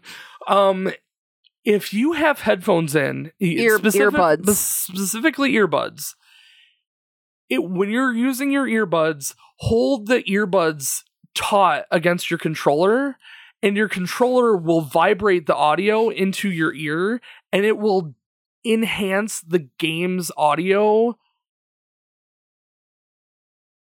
tenfold. like it it's it's the rumbling inside the controller along with the audio files that the, the audio that it plays on its own it vibrates your ear. I mean, you can put the controller right up to your ear and you'll be able to hear it too. But like, it's kind of fun to be able to use the earbuds so that you get like the full audio experience. But still, like, the rumble in the controller adds to the audio that's going on in the game. So, like, when you're fighting a machine or specifically cutscenes are really, really good, like, it just there's a dimension to the rumble in the controller that is audible and that audible fits with the game really really well and it almost adds like a fourth dimension of vibration to the audio and it's it's really cool it's it's worth giving a shot if you know you want to experience that So are you talking about just like the vibration of the controller? I don't know because I know that the the controller makes audio sounds Yeah. too, but yes, I think it's the majority of it is vibration, but I, I don't know because all I know is what I hear from holding the. You know, I, I wasn't listening and analyzing it close enough to know, but like Just there is- are some sounds that like Is the sound is the sound from the controller piped into your earbuds if you're wearing earbuds? Or do you just not get that sound that's don't think- coming from the controller? I don't think you get that sound that's coming from the controller if you're wearing headphones. Oh. connected to the gameplay, e- controller or not. Um, because it's I think the sound is in is is only playing back in the controller plus the vibration. So like if you pull the if you pull the cord taut, the vibration tunnels up to your ears so you hear the the vibration turns into an audio like sound Yeah. audible sound Hmm. so like when there- Interesting. There, was a point. There was there was a point where I was doing something, and like Aloy scanned something, and the scan noise was this like crazy dimension sound, and it vibrated with the controller, and it was just like. I, I can't I can't explain it, but you just have to experience it. It's just it's it's really cool. It really does add another dimension to the audio that like your hands can't hear it, but like if you if you pull your your ear your earbuds taut, it you'll hear it. Or like I said, if you just put the the grip of the controller into your like ear canal, you can you can hear it too. It it does the same thing, but it's a little more distracting if you do it that way, as you would imagine. So yeah, I was just I was referring to like um, you know, the the sounds that are in the controller specifically that I think it's a mix of the two. Like- I think that you can also hear like do, pulling pulling the wire taut. I think you can hear the audio that is in the controller, like literally the audio, but also the rumble too. So I think there's a mix of the two that it's playing off of, along with the audio of the game. So like you're getting feedback from all those different sources, and it's just it makes it makes for a cool experience. Something to think about. Hmm, you should try that. Okay, well. All right, are we ready to move on? no, I d- Oh, you is that something it? else? That all you have yeah, for I music? think so. I've got the overall music was good. The voice acting, machine sounds, spike drill, general ambient sound, and controller. That's all I've got. Ten out of ten. I had uh I had weird issues in the menu. oh yeah, yeah. I forgot about that. When you pause, I mean, I still gave it a 10, but like sometimes when you pause the game, it would go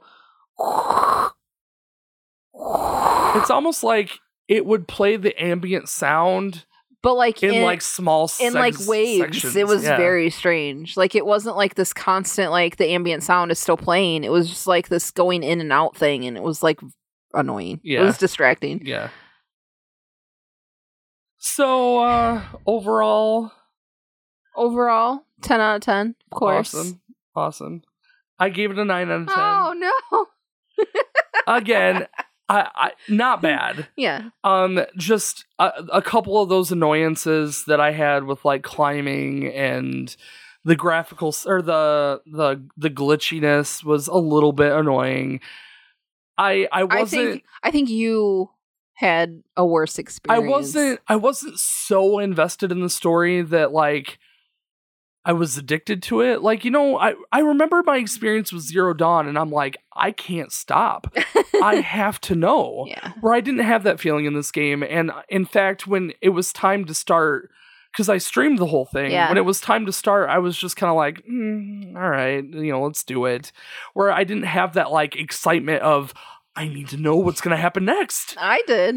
I mean, I was very excited. In the moment, I think I enjoyed it a lot more than like my anticipation of it wasn't there, like it was in Zero Dawn. So I again, I'm. It's not like a low score by No, any means, but yeah, yeah. it's it's not a full ten. That's fine. There are so many more hours of gameplay to get this thing at hundred percent. I think you got really close in your first game, didn't you? You got it to like ninety eight or something like yeah, that. Yeah, I think I'm at 98. Um, and now you're replaying it to try and get the full hundred to scan a couple machines that you didn't originally have access. To. Well, they to. did patch one of them in the re- most recent patch, Yeah. but I just I still have to get the one, and I can't. I can't like I can't find any information about it either. Like Hmm.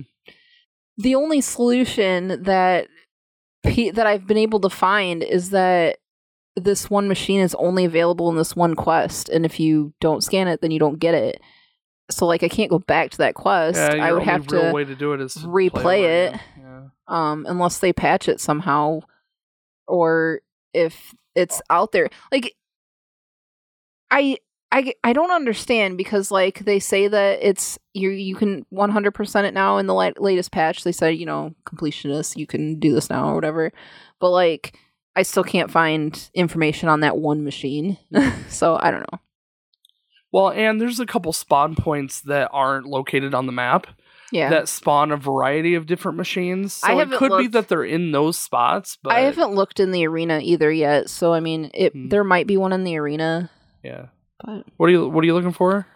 Um, the Grim. the Grimhorn? Apex Grimhorn, yeah, Yeah. that I believe you fight with Zo. Uh, I think that's like the only one you see too, Yeah. isn't it? Cause like all the other ones, I don't even I don't even think there's any Grimhorn sites. Like they're all Plowhorn sites. So I don't know. Is it the quest you fight with Zo in the The one that you did like in the cauldron several oh, several Oh, times. Yeah, yeah, yeah, yeah. The two, the two Grimhorns with all the Yeah, I'm pretty- Bellowback machines. Yeah, I'm pretty sure it's that one. that one was hard. Those Grimhorns are. those Grimhorns are hard. I, know. I mean, just they're they're fast they're fast and they shoot fire like a mile away. they like have like fire like bombs that they throw at you. Plus they like spew fire. yeah. So like it's There's a lot of really hard machines in this game. I mean, the the fire claw that ha- that like summons lava from the ground. the ground starts boiling. You're like, I gotta leave now. Did I? Okay, so when I when I was playing, I fought a um a flame horn or whatever, like one of the one of the the grazer machines, The fang horn. Fang horn. Yeah.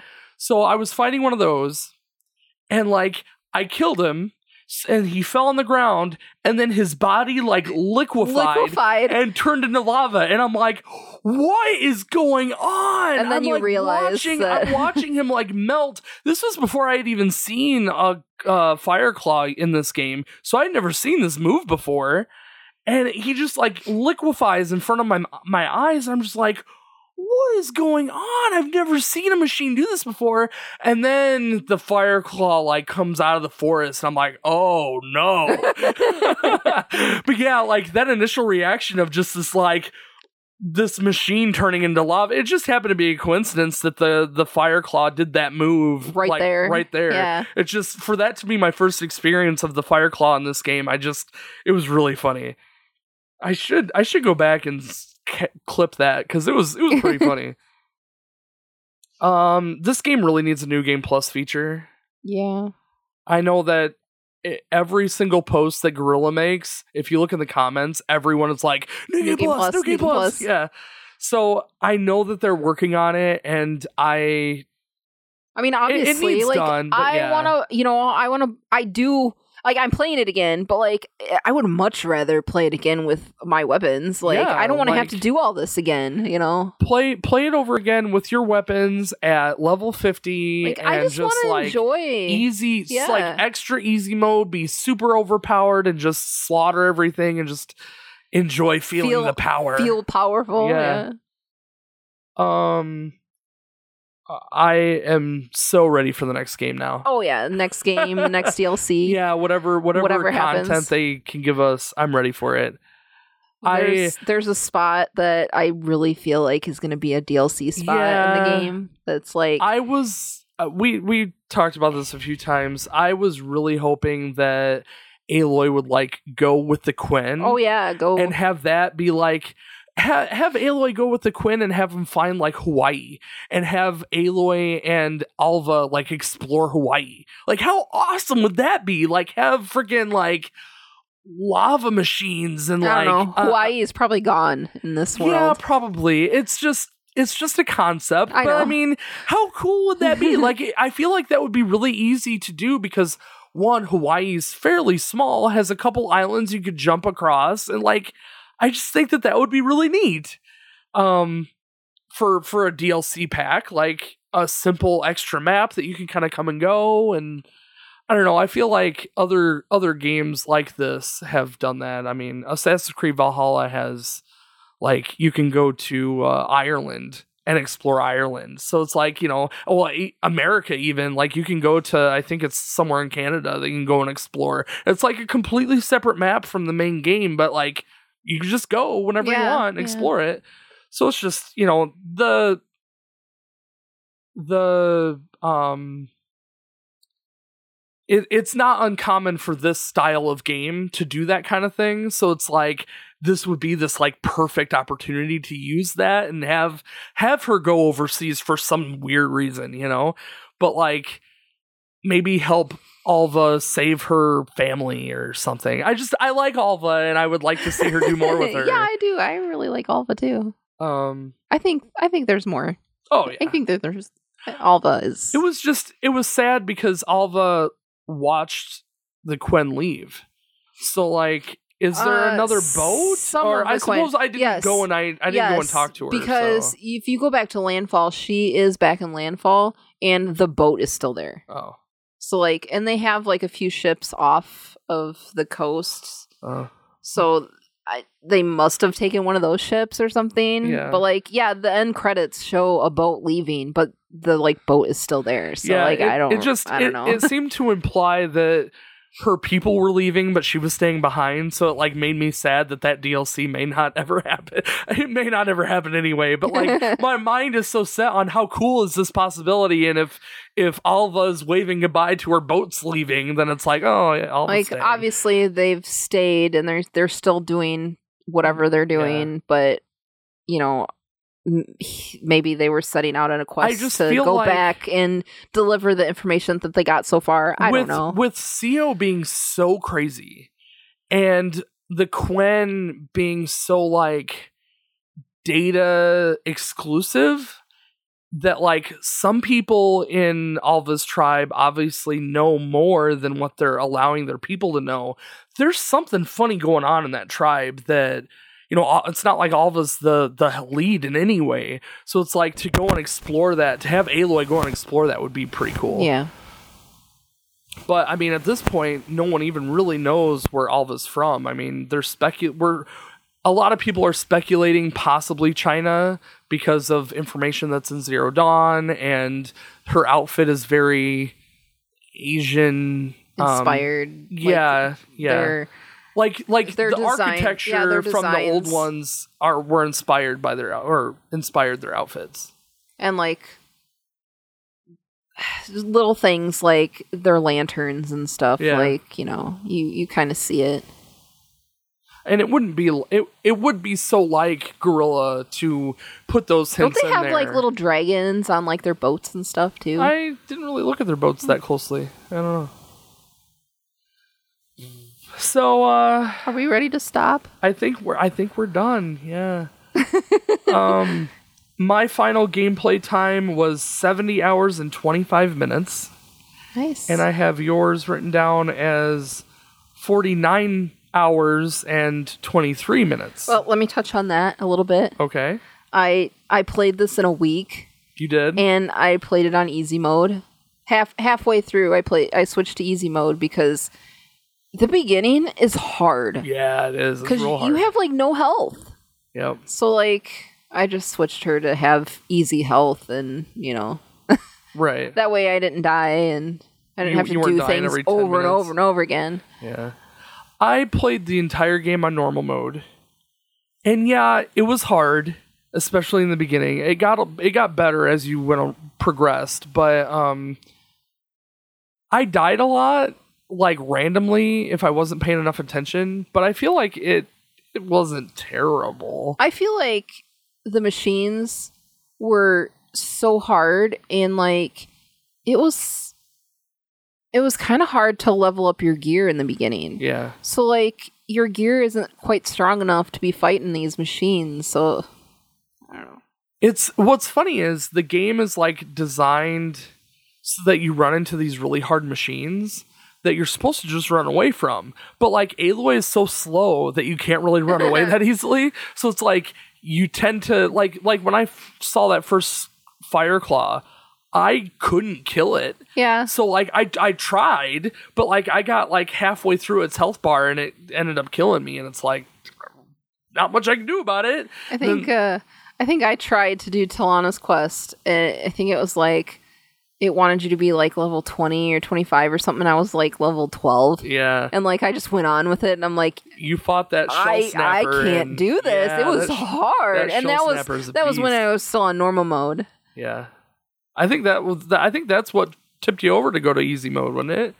Seems like it. I think you ended up killing the the shell snapper by using all the traps, and then Oh yeah, yeah, yeah. and then you you finally took they it down. had like all the different environmental things that you could do, and I had to like go up there and hit it with the like logs or whatever. right. Yeah. Yep. Good stuff. Fun stuff. And now it's over. Like you had It's- all this waiting. It's not over though. I'm still Oh playing yeah, it. I know. Yeah, I know. And I'll there's still a play it for a while. Still, I mean, Like I all the data points that are out there to collect. And I haven't read through everything. Like I I legit want to read through everything and read all the data points and What's What's really cool? I mean, we sat down. Was it just last night? And we were looking at um, Zero Dawn. Zero Dawn stuff. Some some of the data points. and and how they correlate to this game and it's like they legit had this game in mind when they were doing Zero Dawn or it just was very convenient that the two like they found these things and are like well let's let's explore this like the zenith thing a little more and it's just it's really cool to see how they incorporated like they have these concepts where they like have these stories that they're building and they put like part of it in Zero Dawn. It's like, okay, well, we'll save this for later. Yeah. Like, you know, we might build on this later.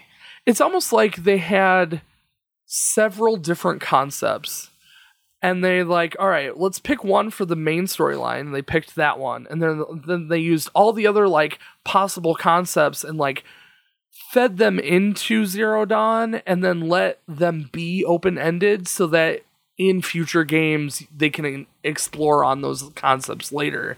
And it's just it's such a clever way of doing storytelling.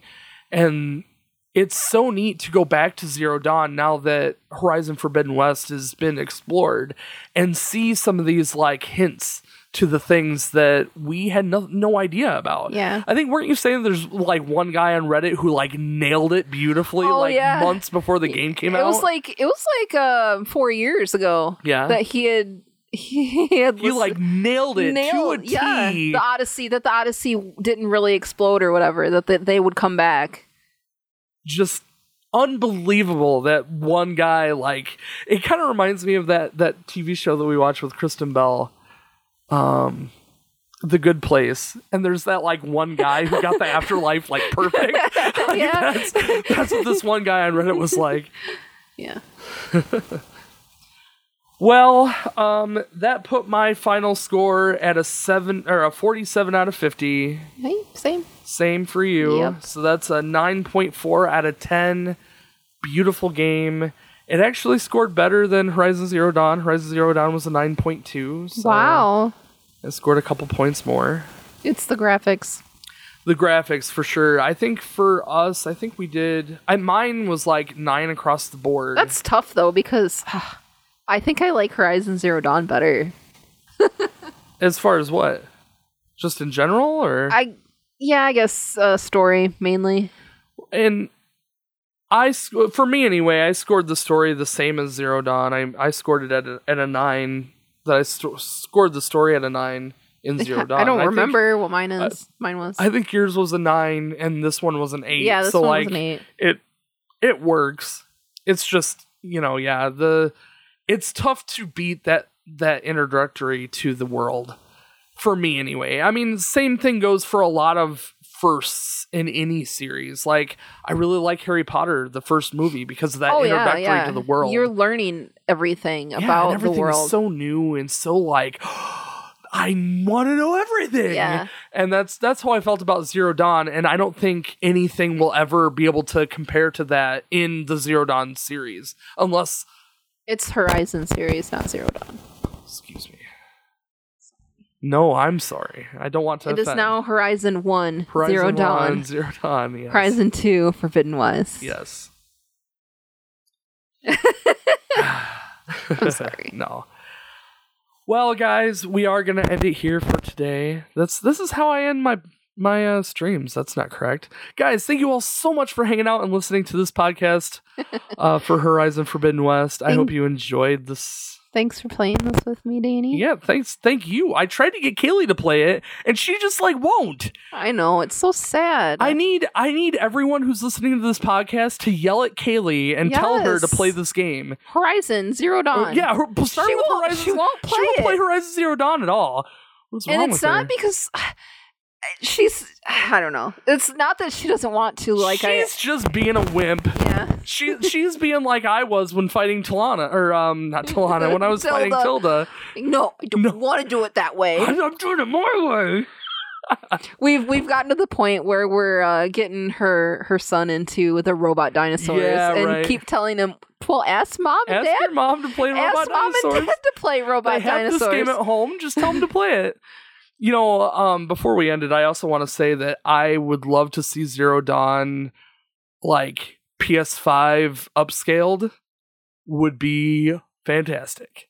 Like redesigned f- for like the PS5, just like essentially making it look and feel just like Forbidden West, but like the story of Zero Dawn, you know? give me, give me a movie Yeah, of enduring victory. I want that. That would be awesome. I know, right? Have like have it called enduring, Enduring victory. Victory. And you Have it have it like you have- Sobeck's story. Yeah, you have the story of Sobek, and you have the story of Ted Faro, and you have this epic war battle thing with all these machines, and it would, it would be, be, so cool. it would be very cool. It would be very cool.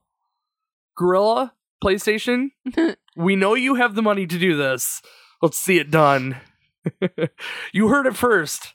Here, predicting- victory, the movie We're predicting. coming out 2024. yeah, right. Oh man. All right. Well, we are going to end it here. Thank you all so much for listening to this podcast episode. Um the next podcast episode is obviously Zap Chats, which is every 15th. Um our next review episode right now is planned to be uh Pokemon Legends Arceus. So that should be pretty cool. Kaylee should be back on the podcast with us by then. And uh yeah, guys, thanks again for listening and we'll see you next time. Bye.